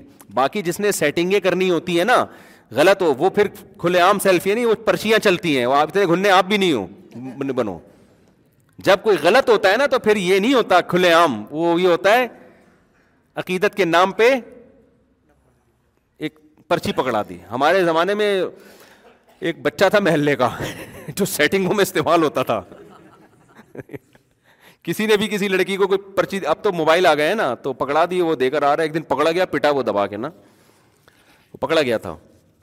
تو تو جس نے غلط کرنا ہوتا ہے نا اس کی اسٹائل یہ نہیں ہوتا, اس کا اسٹائل کچھ اور ہوتا ہے. وہ پھر چپکے سے مس کالیں, پھر کالوں کا جواب, پھر وہاں سے میسج بازیاں, پھر الٹی سیدھی حرکتیں, پھر کال, یہ سب, پھر چھپڑ میں ملاقاتیں. وہ بالکل ہی الگ اسٹائل ہوتا ہے. تو بدگمانی مت کیا کرو میرے بھائی, بہت ہو گیا میرے بھائی, بہت سارے سوالات رہ گئے. منتظب حدیث میں آتا ہے کہ جو عمری مسلمان اور شرمگاہ کی حفاظت کرے, میں جنت کی مان لیتا ہوں. بالکل حدیث میں آتا ہے جس نے زبان اور شرمگاہ کی حفاظت کر لی میں اس کے لیے جنت کا ضامن. چونکہ یہ دو چیزوں کی حفاظت کی تو باقی دن بھی محفوظ ہو جائے گا. ایک صاحب نے مجھے کہا تم لوگ چوبیس نمبر مطلب دیوبند ہو تو بدعت کرتے ہو, جیسے کہ چلے جماعت سے روزہ وغیرہ وغیرہ. بھائی مقصد اور ذریعے میں فرق ہے. ذریعہ میں شریعت نے کوئی بھی ذریعہ ہو آپ استعمال تبلیغ کا کر سکتے ہیں, جیسے دینی مدرسے ہیں, درس قرآن ہیں. اب کوئی کہہ کہ مفتی صاحب اتوار کو بیان کر رہے ہیں, کہاں سے ثابت ہے اتوار کو بیان کا؟ بیان کرنا تو ثابت ہے, دن آپ خود سلیکٹ کرو گے, کیا خیال ہے؟ تو ایسے ہی اللہ کے راستے میں دین کی تبلیغ کے لیے نکلنا یہ تو قرآن و سنت سے ثابت ہے. باقی ترتیب آپ اپنے زمانے کے لحاظ سے تین دن اگر دو دن کے لیے نکلتے ہیں تو کہتے ہیں اس کا کیا ثبوت ہے. تو یہ بالکل غلط بات ہو. چوبیس نمبر پتہ نہیں کیوں کہتے ہیں ہم لوگ کو, کہتے ہیں لیکن کیوں کہتے ہیں مجھے معلوم نہیں ہے, آپ ذرا کوئی پوچھ کے بتانا, ایک آدھ نمبر ہم کم کر لیں گے. مفتی صاحب عرضی ہے کہ ہم جس طرح سے عام دہشت گردی ہو رہی ہے, مجرم پکڑے جا رہے ہیں, آپ سے درخواست ہے کہ یہ بات کریں جو مجرم پکڑے گئے ہیں ان کی سزا ہو. اس وقت مولانا عادل کا قاتل پولیس کی تحویل میں ہے. اگر واقعی پولیس کی تحویل میں ہے تو آپ احتجاج کریں, دھرنا دیں, حکومت پہ دباؤ ڈالیں کہ چھوٹے نہیں وہ, سمجھتے ہو؟ اصل بات یہ کہ اتحاد ہی نہیں ہے نا, اکائیاں ہیں. کراچی میں قتل و غارت ہو رہا ہے, ایک تڑپ رہا ہوتا ہے, دوسرا دیکھ رہا ہوتا ہے. تو پھر تو جب قوموں کے ساتھ یہ ہوگا تو پھر اپنی باری کا انتظار کر رہے ہوتے ہیں. اب آپ دیکھو نا کراچی یونیورسٹی میں کس بے دردی سے اس کو شہید کیا ہے. تو میرا خیال ہے کہ اگر آپ کے پاس لائسنس والا اسلحہ ہوتا یونیورسٹی میں لڑکوں کے پاس, اب تو مجبوری ہے بھائی, گورنمنٹ ہمیں خود گویا ایسے حالات پیدا کر رہی ہے, وہ کہہ رہی ہے کہ ہم آپ کا ڈیفینس نہیں کر سکتے, آپ نے خود کرنا ہے. تو لائسنس والا اسلحہ ہوتا اور ایک لڑکا بہادری کر کے لڑ رہا ہے, آٹھ دس اور چپک جاتے, بندوق نکال لیتے اور جا کے اس ڈاکو کو پکڑتے, اس میں ہمت ہوتی اس پہ گولی چلاتا, اور اگر چلا دیتا تو خود بچ کے جاتا. پھر وہ اپنے ڈیفینس میں, تو ڈاکو کو قتل کرنے کی قانونی اجازت ہے آپ کو. تو جب بزدل ہو جاتے ہو تو پھر قوموں کا مقدر یہی ہوتا ہے. اگر شوہر غصے کی حالت میں بیوی کو خلا لینے کے لیے بولے تو کیا خلا ہو جاتا ہے؟ رشتے پر کیا اثر پڑتا ہے؟ خلا نہیں ہو جائے گا جب تک بیوی, اگر یوں کہے میں نے تمہیں خلا دیا, بیوی کہے میں نے قبول کیا, پھر ہو جائے گا. خلا یک طرفہ نہیں ہوتا, دو طرفہ ہوتا ہے. تو اس میں آگے سے قبولنا بولو نا ضروری ہے. بیوی کہے میں نے میں آپ سے خلا لیتی ہوں, شوہر نے غصے میں کہہ دیا قبول ہے, صحیح ہے نا؟ تو غصے میں کیا ہو جائے گا؟ ہو جائے گا, کیونکہ طلاق اور یہ طلاق سے ملتی جلتی جو بھی الفاظ ہیں نا یہ غصے میں بھی ہو جاتے ہیں. تو غصے میں تو کیوں دے رہے ہو, پاگل ہو گیا؟ تو محبت سے دے گا نہیں آدمی. آپ کی زیادہ شادیوں کے متعلق آگاہی, یہ مرد حضرات میں جذبہ, آگاہی کی وجہ سے مرد میں جذبہ پیدا ہو رہا ہے. کافی لوگ اس طرف متوجہ ہو رہے ہیں اور میرے اپنے خاندان والے تین افراد تیار ہو گئے ہیں, مگر ہمارے معاشرے میں خواتین اور گھر والے تیار نہیں, اور دوسری شادی والے کو رشتہ نہیں دیتے, شادی دفتر والے بھی دوسری کا سن کے بھگا دیتے ہیں. جو جو میرے ساتھ ہوا ہے سب وہی باتیں بتا رہا ہے. میں نے شادی دفتر میں فون کر کے ایک دفعہ بتایا, دو ہزار فلانے کی بات ہے کافی پرانی, کہ کوئی تیسری کے لیے کوئی میں دو ہیں. تم نے کہا دماغ خراب ہے آپ کا, دو ہیں؟ میں نے کہا دیکھیں کوئی معذور ہوتی ہے. ایسا بدتمیزی سے فون بند کیا نا اس خاتون نے, اب شاید سنتی ہوں بیان, اتنی انسلٹ. میں نے کہا کوئی معذور ہو تو بھی ایسا بدتمیزی سے, میں نے کہا دیکھیں میں الگ کر دوں گا, معذور بھی چلے گی. بہت بدتمیزی کی انہوں نے میرے ساتھ. اچھا جن لوگوں نے مجھے ریجیکٹ کیا تھا نا دس دس سال پہلے, بارہ بارہ سال پہلے, ان میں سے بعض اب مجھ سے رابطے کر رہے ہیں. سمجھ میں آ رہی ہے بات؟ تو حالانکہ مجھے پہلے بہت میں نے پیچھے پڑا تھا, اب اب میں نے اب تو میں نے کہا بھائی اب میں نہیں نہیں ہو رہا مجھ سے. باقی زیادہ ڈیٹیل میں نہیں جانے کی ضرورت, زیادہ ڈیٹیل میں نہیں جانا چاہیے نا, یہ بہت بغیرتی کی باتیں کرتے ہیں آج کل. اچھا میرے بھائی تیار نہیں ہو رہے, اس حوالے سے کوئی بھی کام نہیں ہو رہا. دوسری شادی والے حسرت سے گھوم رہے ہیں. آپ سے درخواست ہے کہ میں آپ سے مرد حضرات میں یہ جذبہ، آپ نے جو مرد حضرات میں یہ جذبہ بیدار کیا ہے، اس طرح دوسری پارٹی والوں کو بھی موٹیویٹ کریں، یعنی لڑکیوں کو بھی کریں کہ دوسری والے کو دے دیں. اس وقت ضرورت ہے کہ لوگ ایک نیٹ ورک بنائیں اور دوسری شادی کرنے والوں کے لیے رشتے کا کوئی سیٹ اپ ترتیب دیں. من جانب عمران، عمران تو پٹے گا آج گھر میں، بتا رہا ہوں میں، تو نے نام بھی لکھ دیا اپنا، پٹے گا آج. یہ سوال بہت سے لوگ کرتے ہیں کہ ہم دوسری کے لیے ایگری ہیں مگر کوئی رشتہ نہیں دے رہا. بعض مجھے کہتے ہیں کہ آپ سفارش کر دیں، تو میں سفارش نہیں کرتا. میں کہتا ہوں میں آپ کو جانتا نہیں، پتہ نہیں آپ دوسری کو پال پائیں گے کہ نہیں پال پائیں گے، مصیبت میں میں مبتلا ہو جاؤں گا، تو مجھے کیا پتہ آپ رکھ پائیں گے کہ نہیں پائیں گے. دیکھو یہ نیچرل ہے، نیچرل کا مطلب اس میں کوئی نیٹ ورک کی ضرورت نہیں ہے. جو کرنا چاہتا ہے کرنے کی کوشش کرے، اور جس کو ضرورت ہوگی وہ آپ کی دوسری بیوی بن جائے گی اگر اس کو سمجھ میں آئے گا. تو یہ اس بیس پر ہے، جیسے آپ کوئی چیز مارکیٹ میں لا کے بیچنے کے لیے رکھتے ہو، کسٹمر کو ترغیب تھوڑی دی جاتی ہے خریدو، جس کو ضرورت ہوگی آپ سے آ کے خریدے گا، نہیں ہوگی تو آپ مکھیاں مارتے رہو بیٹھ کے، ٹھیک ہے نا. تو آپ کے اندر کوئی قابلیت ہوگی نا، کوئی ایبیلیٹی ہوگی، تو لوگ کہیں گے یار دیکھو دوسری پہ کوئی نہیں اپنی بیٹی دیتا، کیونکہ سب کو سوکن کا خطرہ ہوتا ہے کہ پتہ نہیں یار کوئی بھی نہیں دے گا، اور صحیح کر رہا ہے وہ نہیں دے کے، کیونکہ وہ اپنی بیٹی کا بہتر سوچے گا نا، تو وہ کیوں دے گا اگر اس کو کنوارا مل رہا ہے. وہ آپ کو جب دے گا جب اس کو کوئی کنوارا نہیں مل رہا ہوگا، اس کی ایج نکلتی جا رہی ہے بیٹی کی، پھر وہ کہے گا something is better than nothing. پھر بھی وہ آپ کو دوسری کی یہ سوچ کے دے گا کہ یار ابھی تو کنوارے پن کا ایک ٹینشن ہے، ایسا نہ ہو کہ آپ کی بیوی بننے کے بعد آپ اس کو اس سے بڑی ٹینشن میں ڈال دو. لہذا پھر وہ دیکھے گا کہ آپ کتنے اسٹیبل ہیں، دو کو پال سکتے ہیں کہ نہیں، یہ وہ فیصلہ کرے گا. آپ نے تو کر لیا کہ میں چار کر سکتا ہوں. لڑکی والوں کا بھی اپنی ایک رائے ہوگی، اور یہ اس رائے میں بالکل حق بجانب ہیں، سمجھ میں ہے. تو وہ دیکھیں گے کہ یار یہ دو کو رکھ سکتا ہے کہ نہیں رکھ سکتا، کتنی آمدن ہے بھائی، آپ گھر کہاں دو گے، آپ میں پہلی کے ساتھ آپ کا سلوک کیسا ہے. تو یہ ان کا حق ہے، تو وہ تمام چیزوں سے گزر کے جب آپ پاس ہوگے تو وہ دیں گے، ورنہ وہ نہیں دیں گے، میری سفارش سے بھی نہیں دیں گے، اور دینا بھی نہیں چاہیے ان کو، سمجھتے ہو، کیونکہ وہ اپنے لیے. تو آپ ٹرائی کرتے رہیں تو آپ کو ٹرائی کرنے کا ثواب مل جائے گا، اور بائی چانس اس میں ہو سکتا ہے کوئی بیگم بھی مل جائے آپ کو، نہیں ملے تو ثواب کی گارنٹی ہے، ٹھیک ہے نا. تو اس لیے یہ یہ ایسے ہی چلے گا، اور چند لوگ جب کریں گے نا تو آہستہ آہستہ ماحول بننا شروع. ابھی لڑکی والے سے بعض دفعہ اچھا بندہ بھی مل رہا ہوتا ہے ان کو، اسٹیبل بھی ہوتا ہے، الگ بھی گھر لے کے دے رہا ہے، لیکن وہ ڈر رہے ہوتے ہیں. تو جب دو چار لوگ بھی اس میں کامیاب ہوں گے اور بھی لوگ، تو پھر وہ ڈرنا چھوڑ دیں گے، وہ کہیں گے نہیں یار یہ ٹھیک ہے. جیسے سعودی عرب میں، سعودی عرب میں تو ایسا جو نہیں کر رہا اس سے لوگ پوچھ رہے ہوتے ہیں خیریت ہے، ایک ہی کو لے کے دس سال سے گھوم رہے ہو وجہ. لیکن ہمارے یہاں یہ کلچر نہیں ہے. تو جب کام کریں گے تو کلچر آہستہ آہستہ، شروع میں لوگوں کو مشکلات ہوں گی، پھر آہستہ آہستہ عادی. تو آپ کوشش جاری رکھیں اپنے ذمہ داری پہ، اپنے خرچے پہ. باقی سسرال والوں کا ذہن کوئی نہیں بنا سکتا بھائی، سسرال والوں کو کون ذہن، وہ وہ کہیں گے ہاں آپ کو ہم سوکن کی اجازت دے رہے ہیں. وہ کیوں دیں گے اجازت؟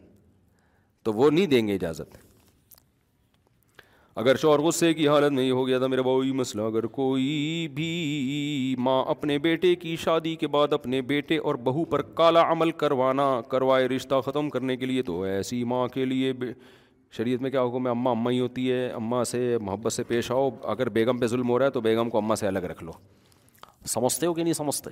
بیگم کو الگ رکھو، خود اماں کی خدمت آ کے کر دیا کرو. بیگم کو پھر ایسی مجب... سخت مجبوری میں اماں کے ساتھ نہ رکھو. نفل روزہ توڑ دیا تو قضا کرنی ہوگی، جی ہاں، کیونکہ قرآن میں آتا ہے لا تبطلوا اعمالکم، اپنے عمل کو ضائع مت کرو. جب رکھا ہی نہیں تھا تو پھر عمل تھا ہی نہیں، رکھ کے توڑ دیا تو اس کا مطلب عمل کو کیا کر دیا؟ ضائع. تو اسی حدیث، اسی آیت سے امام حنیفہ نے استدلال کیا ہے کہ نفل آپ پر لازم نہیں ہے، شروع کر دیں تو پورا کرنا لازم. دیگر ائمہ کے نزدیک نفل نماز توڑ دی واجب نہیں ہے، نفل روزہ توڑ دیا آپ پر قضا واجب نہیں ہے. امام حنیفہ کہتے ہیں نہیں، رکھنا ضروری نہیں تھا، جب کر لیا تو اس کی تکمیل کیا ہے، کیونکہ عمل کو اس آیت سے پتہ چلتا ہے بچانا لازم ہے. سمجھتے ہیں؟ فرض نماز کے بعد سنتوں کی جگہ سے ہٹ کر دوسری جگہ پڑھنی چاہیے، بہتر ہے دوسری جگہ پڑھ لیں. نماز میں جو ہونٹ ہلا کر تسبیحات اور تلاوت وغیرہ نہ کرے، اس کے بارے میں کہوں گا، نماز ہی نہیں ہوگی. بعض لوگ چپ کھڑے ہوتے ہیں نماز میں، اتنا سبھی ہونٹ نہیں ہلتا ان کا.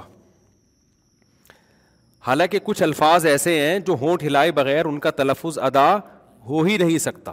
میں نے خود دیکھا ایسے چپ پڑے ہوئے ہوں گے. ابے بھائی کچھ الفاظ تو ایسے ہیں نا جن میں ہونٹ ہلے گا، تو ان کو تنبیہ کر دینی چاہیے.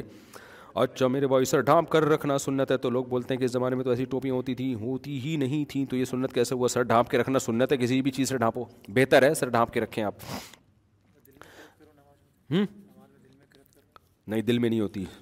امام جعفر کون ہیں؟ کچھ لوگ کہتے ہیں کہ یہ امام حنیفہ کے بھی استاذ ہیں. جی بالکل، امام جعفر صادق بہت بڑے محدث فقیہ تھے، اہل بیت میں سے تھے، امام ابو حنیفہ کے استاذوں میں سے تھے، قابل احترام ہیں. سمجھتے ہو؟ تو ان کی ذات اور شخصیت کے بارے میں کسی کا کوئی اختلاف نہیں ہے. عرس میں کیا ہوتا ہے؟ عرس کی بھی دو قسمیں ہوتی ہیں، عرس کی کوئی قسم نہیں ہوتی. عرس حرام ہے، ناجائز ہے، بدعت ہے. نبی کے دور میں بتاؤ کسی کا عرس ہوا ہو، یا نبی کے دنیا سے جانے کے بعد صحابہ میں کسی کی قبر پہ عرس ہوا؟ تو یہ جائز نہیں، حرام ہے. کوئی بھی اس اسکالرس کی تو دو قسمیں میں نے بتائیں، اور اس کی کوئی ایک ہی قسم ہے، بدعت.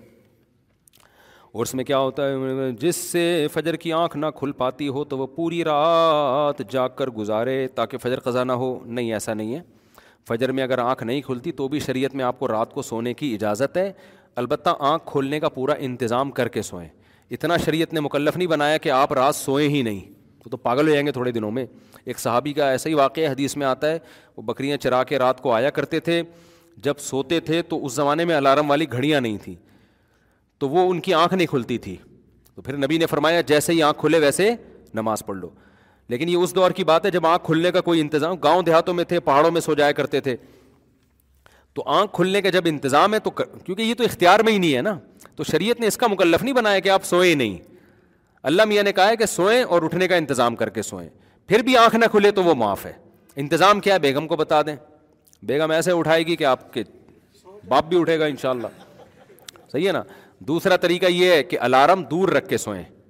بعض لوگ سوتے سوتے الارم کو دھاڑ کر کے مارتے ہیں، وہ آٹومیٹکلی بند ہو جاتا ہے. الارم دور رکھیں، تیز الارم ہو تاکہ اٹھ کے جا کے اس کو بند کریں، تو تیز الارم ہو. تو ایسے بہت سارے طریقے ہیں. اچھا بھائی، جمعے کے دن عصر کے بعد دس مرتبہ جو درود شریف پڑھنے کی فضیلت ہے، اس حدیث کو آپ ضعیف کہتے ہیں لیکن مسجد میں لگے. ہاں ضعیف حدیث ہے، لیکن ویسے جمعے کے دن درود شریف پڑھنا صحیح حدیث سے اس کی فضیلت ثابت ہے. آپ صلی اللہ علیہ وسلم نے فرمایا جمعے کے دن مجھ پہ کثرت سے درود پڑھا کرو. اس لیے عصر کے بعد یا کوئی بھی ٹائم پہ، عصر میں ذرا کیونکہ جمعے سے پہلے تیاری کا ٹائم ہوتا ہے، پھر جمعے کے بعد لوگ آرام کرتے ہیں، تو عصر کے بعد اس لیے لوگ پڑھ رہے ہوتے ہیں. نہیں تو جمعے کی نماز سے پہلے بھی آگے پڑھ سکتے ہیں. اچھا بھائی، کسی کو بائک پر لفٹ دینا کیسا ہے؟ کیونکہ ڈر بھی ہوتا ہے کہ ہمیں لوٹ نہ لے، اور پھر ایسے تو مدد بھی نہیں کر سکتے. اگر بار بار بندے کو لفٹ مل جائے تو اس کو اس کی عادت بھی پڑ سکتی ہے. دیکھو کراچی کے حالات ایسے ہیں کہ جب تک یقین نہ ہونا بندہ ٹھیک ہے، اس وقت لفٹ دینے کے تکلف کی کوشش مت کرو. پہلے جلب دفع مضرت ہے، اپنی جان کی اور مال کی حفاظت ہے، اس کے بعد. اور ویسے بھی یہ کراچی ہے نا، کوئی بسیں چل رہی ہیں، رکشے چل رہے ہیں، چنچیاں چل رہی ہیں، تو کیا ضرورت ہے؟ آپ کہہ سکتے ہو سکتا ہے وہ مجبور ہو، تو ہو سکتا ہے ڈاکو بھی تو ہو نا یہ بھی تو ہو سکتا ہے. اس لیے بہت احتیاط کی ضرورت ہے اس میں. اور پھر بعض لوگ بھکاری بن جاتے ہیں، پیسے ہوتے ہیں جیب میں، روزانہ وہیں گھننا بن کے کھڑا ہوا ہوگا آ کے کہ کوئی مجھے لفٹ دے دے. تو ایسے نالائقوں کی تو بھکاری پن میں اضافہ کر رہے ہو آپ. غیرت مند آدمی ہوتا ہے وہ کہتا ہے یار میں کیوں کسی سے لفٹ مانگوں، میں جاؤں اپنے بس میں سفر کروں. میں جو بچے حفظ کر رہے ہوتے ہیں تو حفظ کرتے وقت وہ تجوید کی غلطیاں ہوتی ہیں، معاف ہوتی ہیں؟ جی معاف ہوتی ہیں بھائی. اچھا آخری سوال یہ ہو گیا. محض موبائل پر جو شخص موبائل پر بد نظری کرتا ہے تو موبائل کا استعمال ترک کیسے کرے، جبکہ یونیورسٹی میں یونیورسٹی اور جاب کے متعلق بھی کام منسلک ہوتے ہیں؟ تو موبائل نہ چھوڑے جب مجبوری ہے، تو پھر بس اپنے بد نظری پہ جو ہے نا سزا متعین کرے. جب بد نظری کروں گا اتنے پیسے صدقہ کروں گا، یا اتنے روزے رکھوں گا.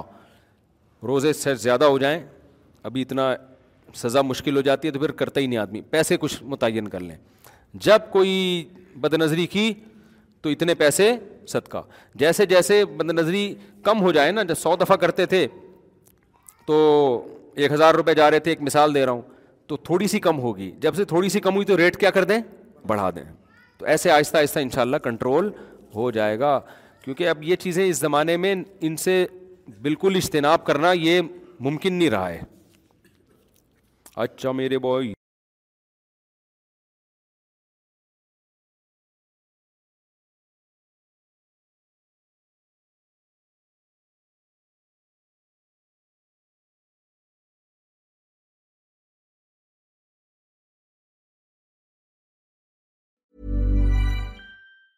Mom deserves the best, and there's no better place to shop for Mother's Day than Whole Foods Market. They're your destination for unbeatable savings, from premium gifts to show-stopping flowers and irresistible desserts. Start by saving thirty-three percent with Prime on all body care and candles. Then get a fifteen-stem bunch of tulips for just nine ninety-nine each with Prime. Round out Mom's menu with festive rosé, irresistible berry chantilly cake, and more special treats. Come celebrate Mother's Day at Whole Foods Market. Mom deserves the best, and there's no better place to shop for Mother's Day than Whole Foods Market. They're your destination for unbeatable savings, from premium gifts to show-stopping flowers and irresistible desserts. Start by saving thirty-three percent with Prime on all body care and candles. Then get a fifteen-stem bunch of tulips for just nine ninety-nine each with Prime. Round out Mom's menu with festive rosé, irresistible berry chantilly cake, and more special treats. Come celebrate Mother's Day at Whole Foods Market. Market.